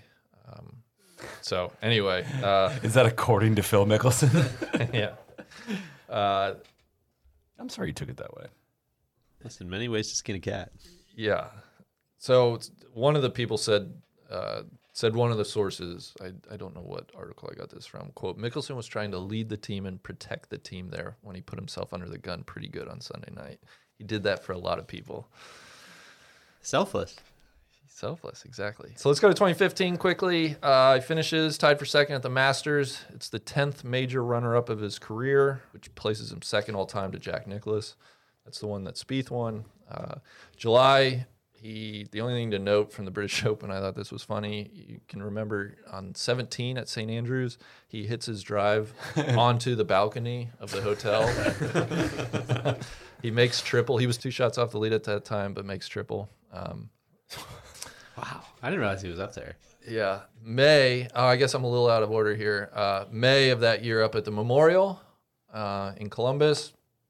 I don't know if this is when he was like approached. It must be, but I found a little anecdote that he stopped at a little kid's roadside lemonade stand uh, and paid for a $1 cup of lemonade with a $100 bill and told him to keep the change.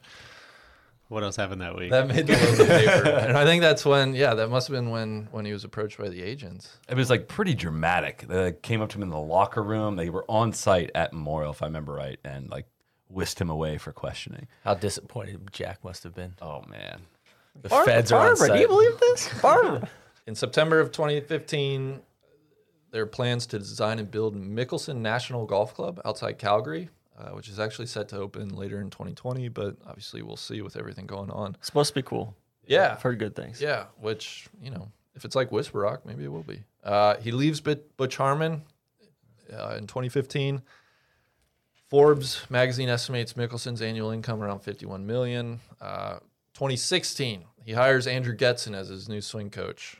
Uh, in January of 2016, there is a stir when Ryan Ruffles is quoted talking about a gambling incident with Mickelson. Ruffles says, "quote We get to the first tee. It's pretty early in the morning. God, I forgot what this is. And Ruffles is now quoting Mickelson as saying, I don't wake up this early to play for anything less than $2,500. Um, the 42 time US PGA Tour winner gave Ruffles 2 to 1 odds. If Ruffles won, Mickelson would give him $5,000. If he lost, Ruffles would have to pay up 2500 after he turns pro. Ruffles is like a 17 year old amateur at this point. Uh, Ruffles says I was a few down through nine, but then I birdied six of my last seven to win by one shot and took his money, so that was pretty cool. uh, Mickelson was not too pleased that this all got made public. He's, quote: He's young and he's got some things to learn. Talking about Ruffles, one of them is you don't discuss certain things. You don't discuss specifics of what you play for. And you certainly don't embellish and create a false amount just for your own benefit. So those things right there are that's high school stuff, and he's going to have to stop doing that now that he's out on the PGA Tour. You only publish it if it's your tw- 22 to 1 odds on the on the Ravens winning the Super Bowl or the Diamondbacks winning the World Series. At what point does Phil start palling around with all these young guys? Like that's always been kind of a red flag for me. It's fe- like when he started when he started having this father whole figure. bromance with with Keegan and We're deep in the Keegan scene at Brendan this point, Steele and all those, yeah. they do their practice rounds together. towards I like the kinda like guys that that, are stuff. that I don't are know. his age don't really want to hang out Well, with him. Tiger's too. kind of the same way, right? Like with JT Yes, and yeah. all those guys. They're mentoring the next generation. Yeah, they're passing it on, TC. Just it's very you should start hanging very out with some public. high schoolers. you should I- start that's playing why high I schoolers started for our money, young TC. hitters program. Man. Come on, That would be the best. So I yeah, said Tron's played, but he's played a match at Jack's Beach against some high schoolers for money. Uh, me and me and Keanu. uh, I said May 2015. I actually think it might be May 2016 when he was approached because on May 19th, 2016, Mickelson was named as a relief defendant in another SEC complaint alleging insider trading. Um, This is the Dean Food stuff, right? yes, this was the Dean Food stuff. Now this is this is kind of complicated. I read a lot of great stuff. French onion dip, Dean Foods. So What's his deal with CPG companies? well, let me let me set the stage for you. The FBI approached him in 2014 after his round. Okay. All right. Uh, so that must have been the Clorox stuff. I guess. so this this action stems from trades in Dean Foods in 2012 in conjunction with confidential information provided by Thomas Davis, who is a former director of Dean Foods Company, So also a linebacker for the Carolina Panthers.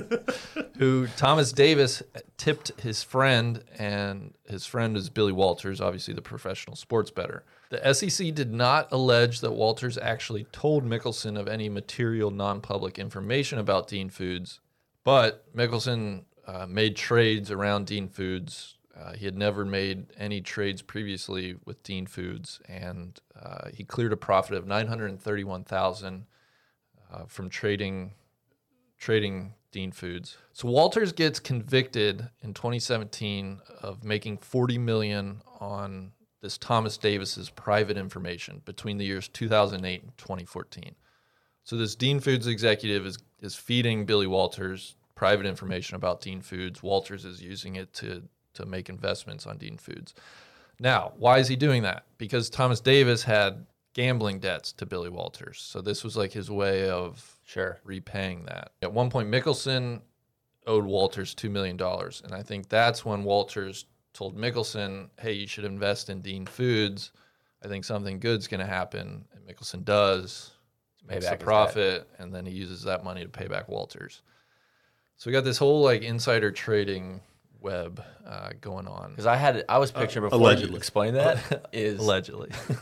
I was thinking Mickelson's. I can I can imagine him trying to explain this as like, so why'd you invest in Dean Foods? I, you know, I just I love their French onion dip, and I like you know Clorox too. I like to keep the counters, you know, and I like to invest in companies that I, I use, respect, and love. I forget if this is like a, a widely publicized story, but this is shortly after this is uh, when Kuchar also during a was it a, during a rain delay or something comes into the locker room at some PJ Tour event wearing Dean Foods. No, it was uh, it T-shirt. was like they were sitting down for a meal. I think at, at player That's what it was. dining. Yes, yes, yes. He's Yeah. like, hey, Phil, Phil, come on over here, come sit with us.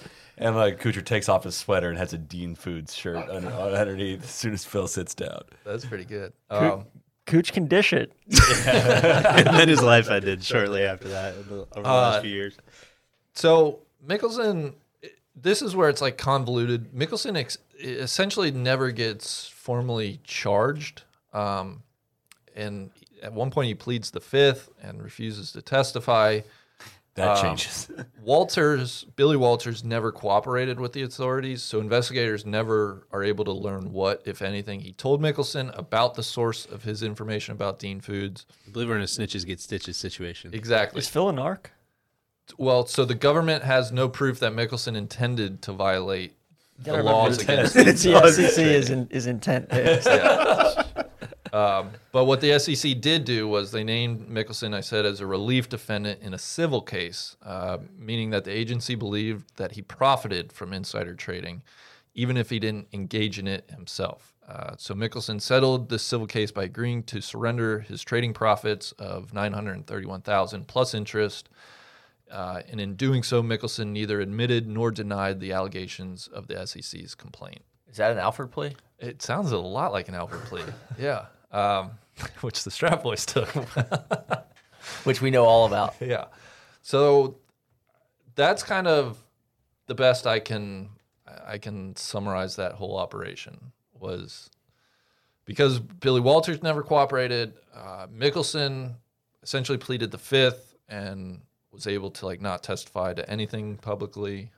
Would Mickelson going to jail for an extended period of time or prison, federal pound, pound me in the ass penitentiary, would that be equivalent to like Mike Vick getting arrested on federal dogfighting charges?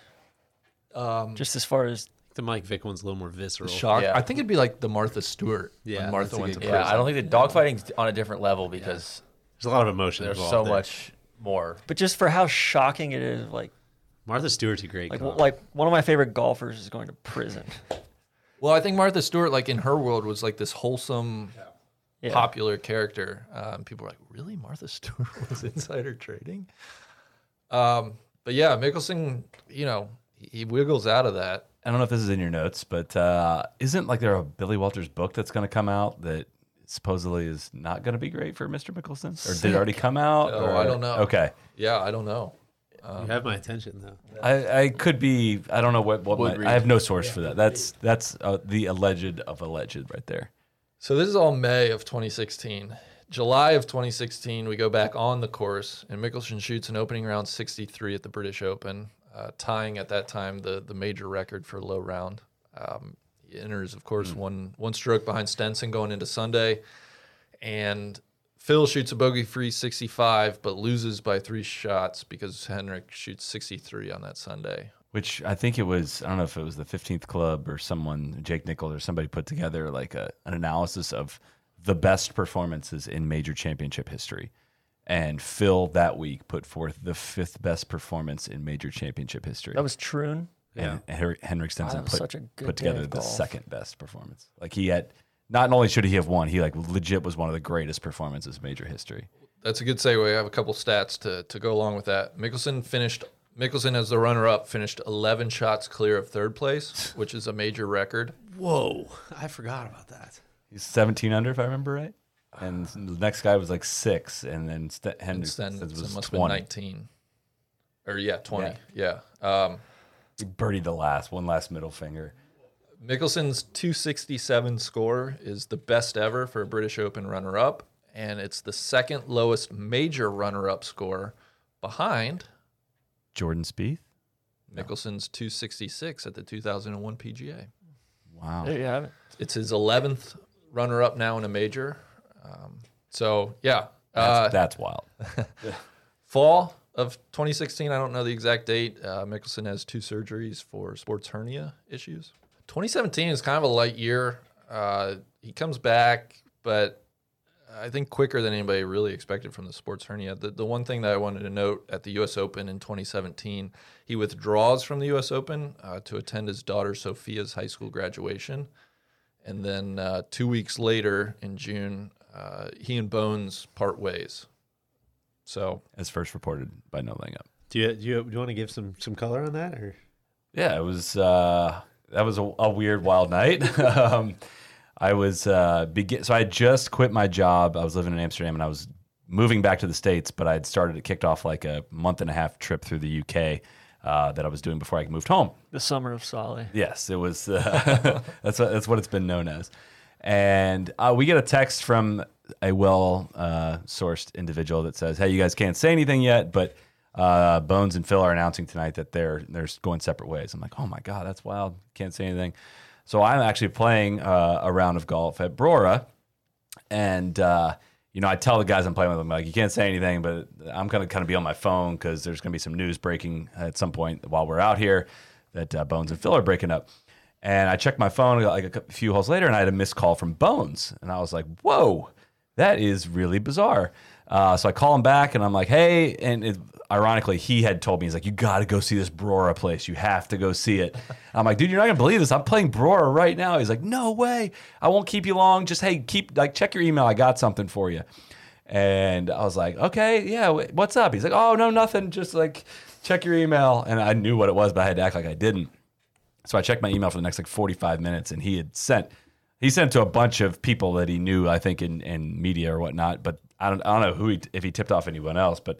I would had just been checking the email, so I was able to break the news first. uh, Was this before or after you faked the hole in one? This was uh, right before I faked the hole in one. So, uh, so like I, uh, I, I'm so distracted during like whatever the tweet goes out. I'm so distracted during this round, and I tee off on like the 14th hole, and I call him. ba- I hit a really good drive. And I call him back, and I'm like, hey, you know, really appreciate the tip. Like let's let's catch up. Blah blah blah. And then that's when I go up there and like I'm kind of looking for the ball, but not really because I'm checking my like the Twitter mentions are going nuts and all this. And we got up there and I made a hole in one on a par four. So any opportunity I get to work that story in there. What a day! It was a wild, wild, wild night. What a world! So yeah, so that's June of uh, 2017. 2017 is one of Mickelson's worst seasons on tour. He misses the cut then at the British and the PGA. Um, and At what point did he did he start working out and getting rid of the what was it the subcutaneous, Subcutaneous fat? fat. Well, I think that I- I think that coincides with something I'm, I'm going to get to. Um, so let's go to 2018. March, he ends a winless drought on tour, which is stretching back to the 2013 British Open uh, with a victory in, in Mexico at the WGC. Oh, was a awesome great day. final round. Awesome day. Yeah. Um, Justin Thomas had his hole out on the 72nd hole and then the playoff. April, the only thing I wanted to note here was uh, was the unveiling of Phil's button down golf shirt, which, which made its appearance in the, a Masters practice round with Tiger. Which was wild. Yeah, there's a lot of wild stuff in that sentence. It would get a little weirder uh, in June at the U.S. Open. I don't know if you guys remember the third round of the U.S. Open. Yeah. Uh, Phil would shoot an 81. The highlight being uh, he would hit his ball before it came to rest on the 13th hole, uh, what would be a two shot penalty. Phil would say, Look, I mean, no, no disrespect to anybody. No intent to disrespect. I know it's a two shot penalty, and at the time, I just didn't feel like going back and forth and hitting the same shot over. I took the two shot penalty and moved on. It's my understanding of the rules. I've had multiple times where I've wanted to do that. I just finally did. Which uh, what did come up very quickly was like, hey dude, you could have taken it unplayable and replayed from the previous spot. Like that was he tried to paint that as the smart decision and it was hundred percent not. And he got tarred and feathered for it. Well, so Curtis Strange asked him if it was disrespectful to the championship, and Mickelson said that it wasn't the case. He said, "quote It's certainly not meant that way.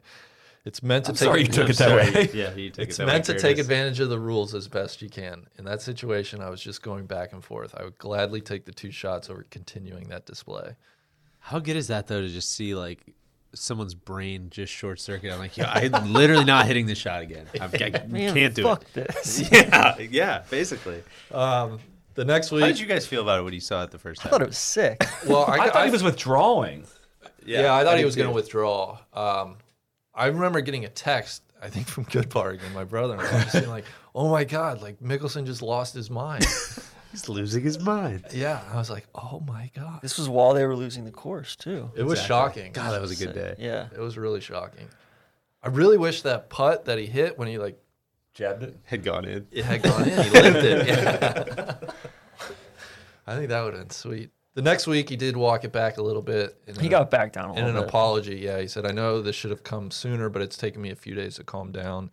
My anger and frustration got the best of me last week. I'm embarrassed and disappointed by my actions. It was clearly not my finest moment, and I'm sorry." Which was a good apology. Uh, Solly and I were in Chicago at that time at the KPMG Women's PGA events, and um, it's when I got to meet my, my my guy Phil for the first time in my life. Met him at Soldier Field, and I was thinking it possibly, possibly could be the tallest combined height of two Phils anytime, anywhere.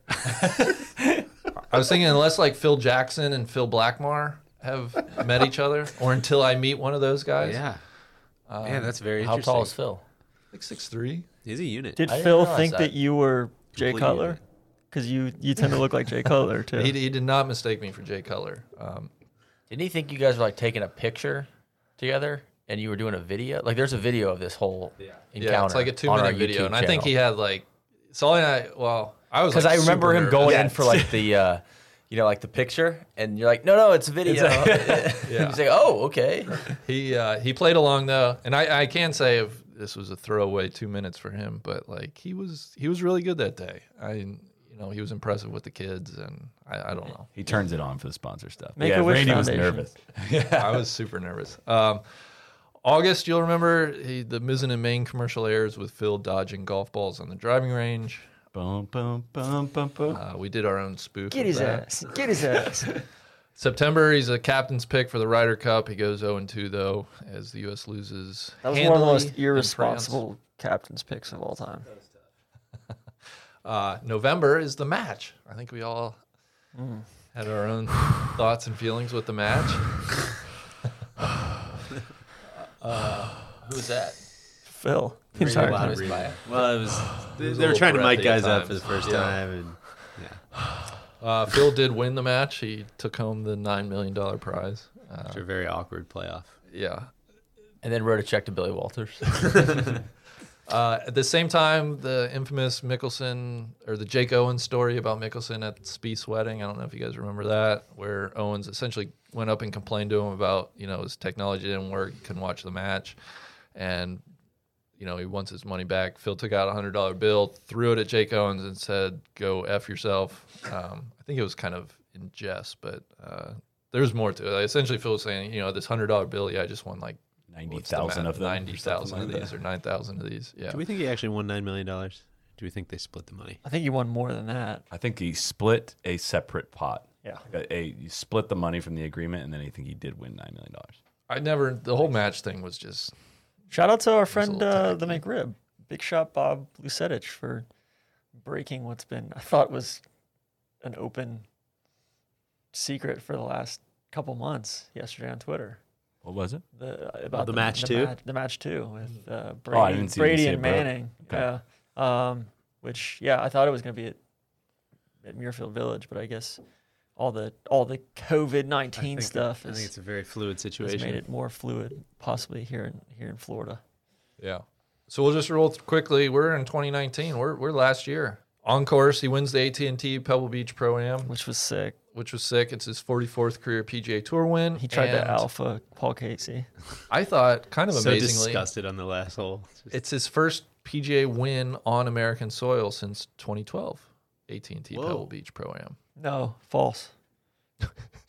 2013 Phoenix Open. 2013 Phoenix Open. Yeah. Still, Thank six, you, TC. six years. Thank you, TC. I regret the error.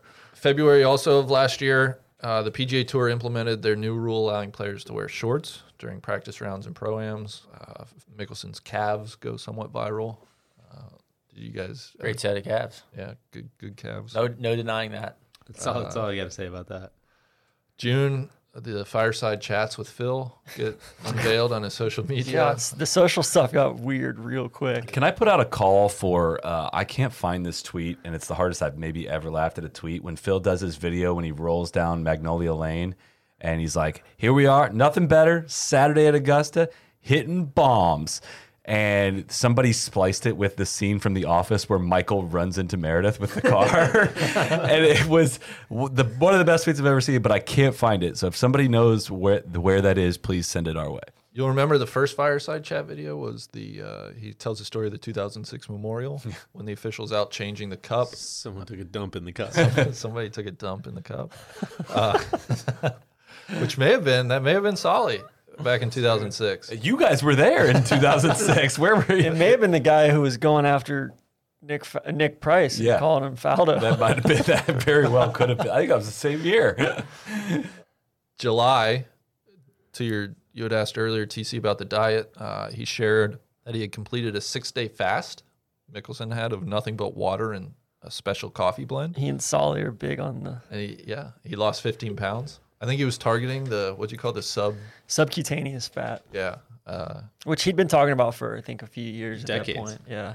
yeah. I would say Said like this- I'm really yoked. You guys just can't tell because I have subcutaneous fat. Phil's been fascinating at the beginning. Now, I don't know if you call it fascinating, but when he, it's almost like it clicked for him with social media. I, he must get some type of serotonin hit that maybe he's not getting from gambling or something. With like, oh, look at this! I can, I can reach like an exponential amount of people than I can in my press conferences. But what? But what from everything that we've been doing over the last two hours leads you to believe like he's not just going to get super bored and then come Yeah. up with what? Okay, cool. What's next? Yeah, I'm going to move to Florida.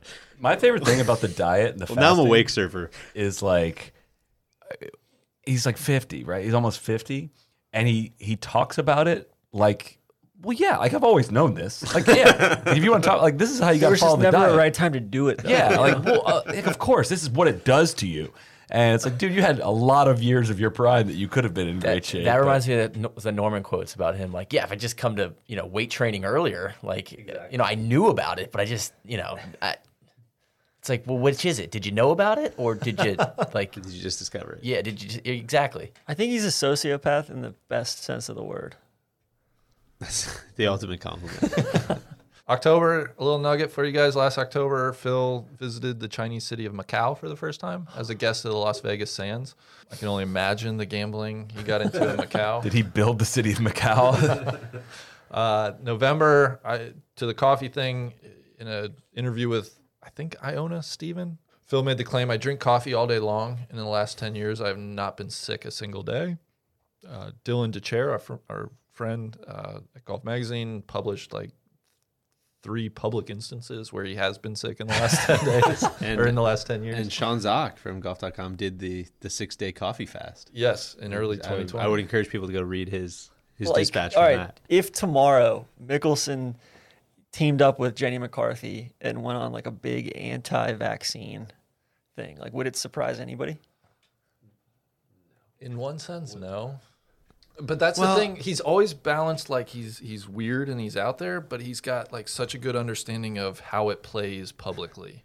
And also that you got to look at the the STEM foundation that's that he's true. got That's true, working. too. He's He a big likes the he's a big scientists. man of science. Yeah. Yeah. I will say, in all my personal dealings with him, he would stay at the at the Ritz in Buckhead, regardless of where the tournament w- that he was playing in in Atlanta was, or when he would go. Um, sometimes he would have like you know corporate outing over at Peachtree or Eastlake or wherever, um, or if he was coming into Augusta a couple days early, he would he would float over there for the day and then do a corporate outing, and he would always stay there, regardless if it was at athletic club or wherever he liked staying there.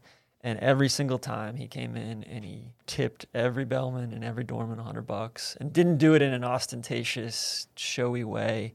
And then he would wake up at like six a.m. every morning and have breakfast down in the down in the main cafe and read the Wall Street Journal. It was it was remarkable, like normalcy and routine. God, we got to do the we got to do the, the hotel stories trap draw. There's too much good stuff. a great call. Yeah. Dacon's brother. Akon's brother, man. So to, to put a bow on this, I guess the only like public thing he drew heat for was in December. He, he announced he would play in the Saudi Arabia event this year, which he did go and play in. Uh, He said he was really excited to see a part of the world that he's never seen before. Exactly. And Breathtaking views of the Red Sea. to all the haters. He said, "quote You'll be okay." Uh, I'm a do to quote Kevin Hart, I'm a do me. Wasn't that it? yeah. Um, also, the only thing to add, uh, he did not make the 1990, or uh, excuse me, he did not make the 2019 President's Cup, which is the first time he's missed an international team competition since the 1993 Ryder Cup, which I thought was uh, Did you mention the the duel with Sergio pretty interesting. at the Ryder Cup? Do you guys remember? Oh, yeah. They they That Hazeltine. at Hazeltine, and what they shot like a worse ball, sixty three or something crazy. Like the two of them just dueled the whole day. Yeah, it was nuts. That was one of the most remarkable things I've s- like watched. and it got live. kind of Pitch overshadowed. Robinson of the Greens. That's that's a great point. it's like a pro am. Uh, yeah, it got kind of overshadowed by the Rory and Reed Yeah. match, but yeah, that was the far better match. I got two two things that stick out to me about Phil's career. In all that, he's only won three WGCs, which would seem like right up his alley. Cat won them all. That's true. he won two of them in in, in in 09. So two of his three are in 09, and then the other one was WGC Mexico. And then also, he's never won the FedEx Cup. Yeah, that's true. From Which a- I from think a you can add FedEx Cup Player of dollar. the Year. Never been r- ranked number one, but he's won. Like I said, th- this is kind of like my my bow, right? He turns fifty this year. He's won forty four times on the PGA Tour. Uh, he's won five majors, of course. He's earned over ninety million dollars in on course earnings. Um, his, th- I thought this was an interesting stat. He's got 23 top three finishes in majors, which is third all time behind Jack's 46 and Tiger's 26. You know what I always thought was not not perfect parallel, but an interesting parallel for Phil is Arnold Palmer. Won a bunch of majors, one major short of the career Grand Slam, always played second fiddle, basically to the dominant player in the era, made a ton of money off the course, Beloved. huge market guy, beloved guy. The people's the thumbs champion. up. He took the thumbs up thing from Arnie. Arnie obviously is a more iconic figure in the ga- game of golf, but there's a lot of parallels between Phil and Arnie. I would also say one special project of NLU that we've we have not been able to to do yet, but I, I hope it we can is having Phil, uh, our Phil, our Randy, walk 18 holes with Phil Mickelson and count how many times he gives the thumbs up and the head the head nod to the crowd. just document every Every single one. I interaction. would love to know how many times he does that in one round. That was good. I when when when we get back to normal, that'd be a good uh, project at at, an at an event. So I'm that's still shocked with the Scott McCarron. that's fucking ridiculous, man. Uh, so I hope maybe you learned a little something. Um, Randy, that was excellent, man. that's that's a look into the life and career of uh, of Philip Alfred. Thanks for teaching me today, Mr. Randy. You're welcome, guys. now, hey, homework, get it done. All right, and enjoy yourselves this weekend. Okay, one, one more thing. Have, have fun. All right, thanks everybody for tuning in. Cheers. let's go to recess.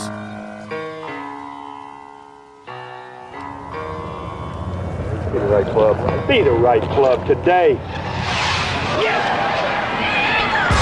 Johnny, that's better than most.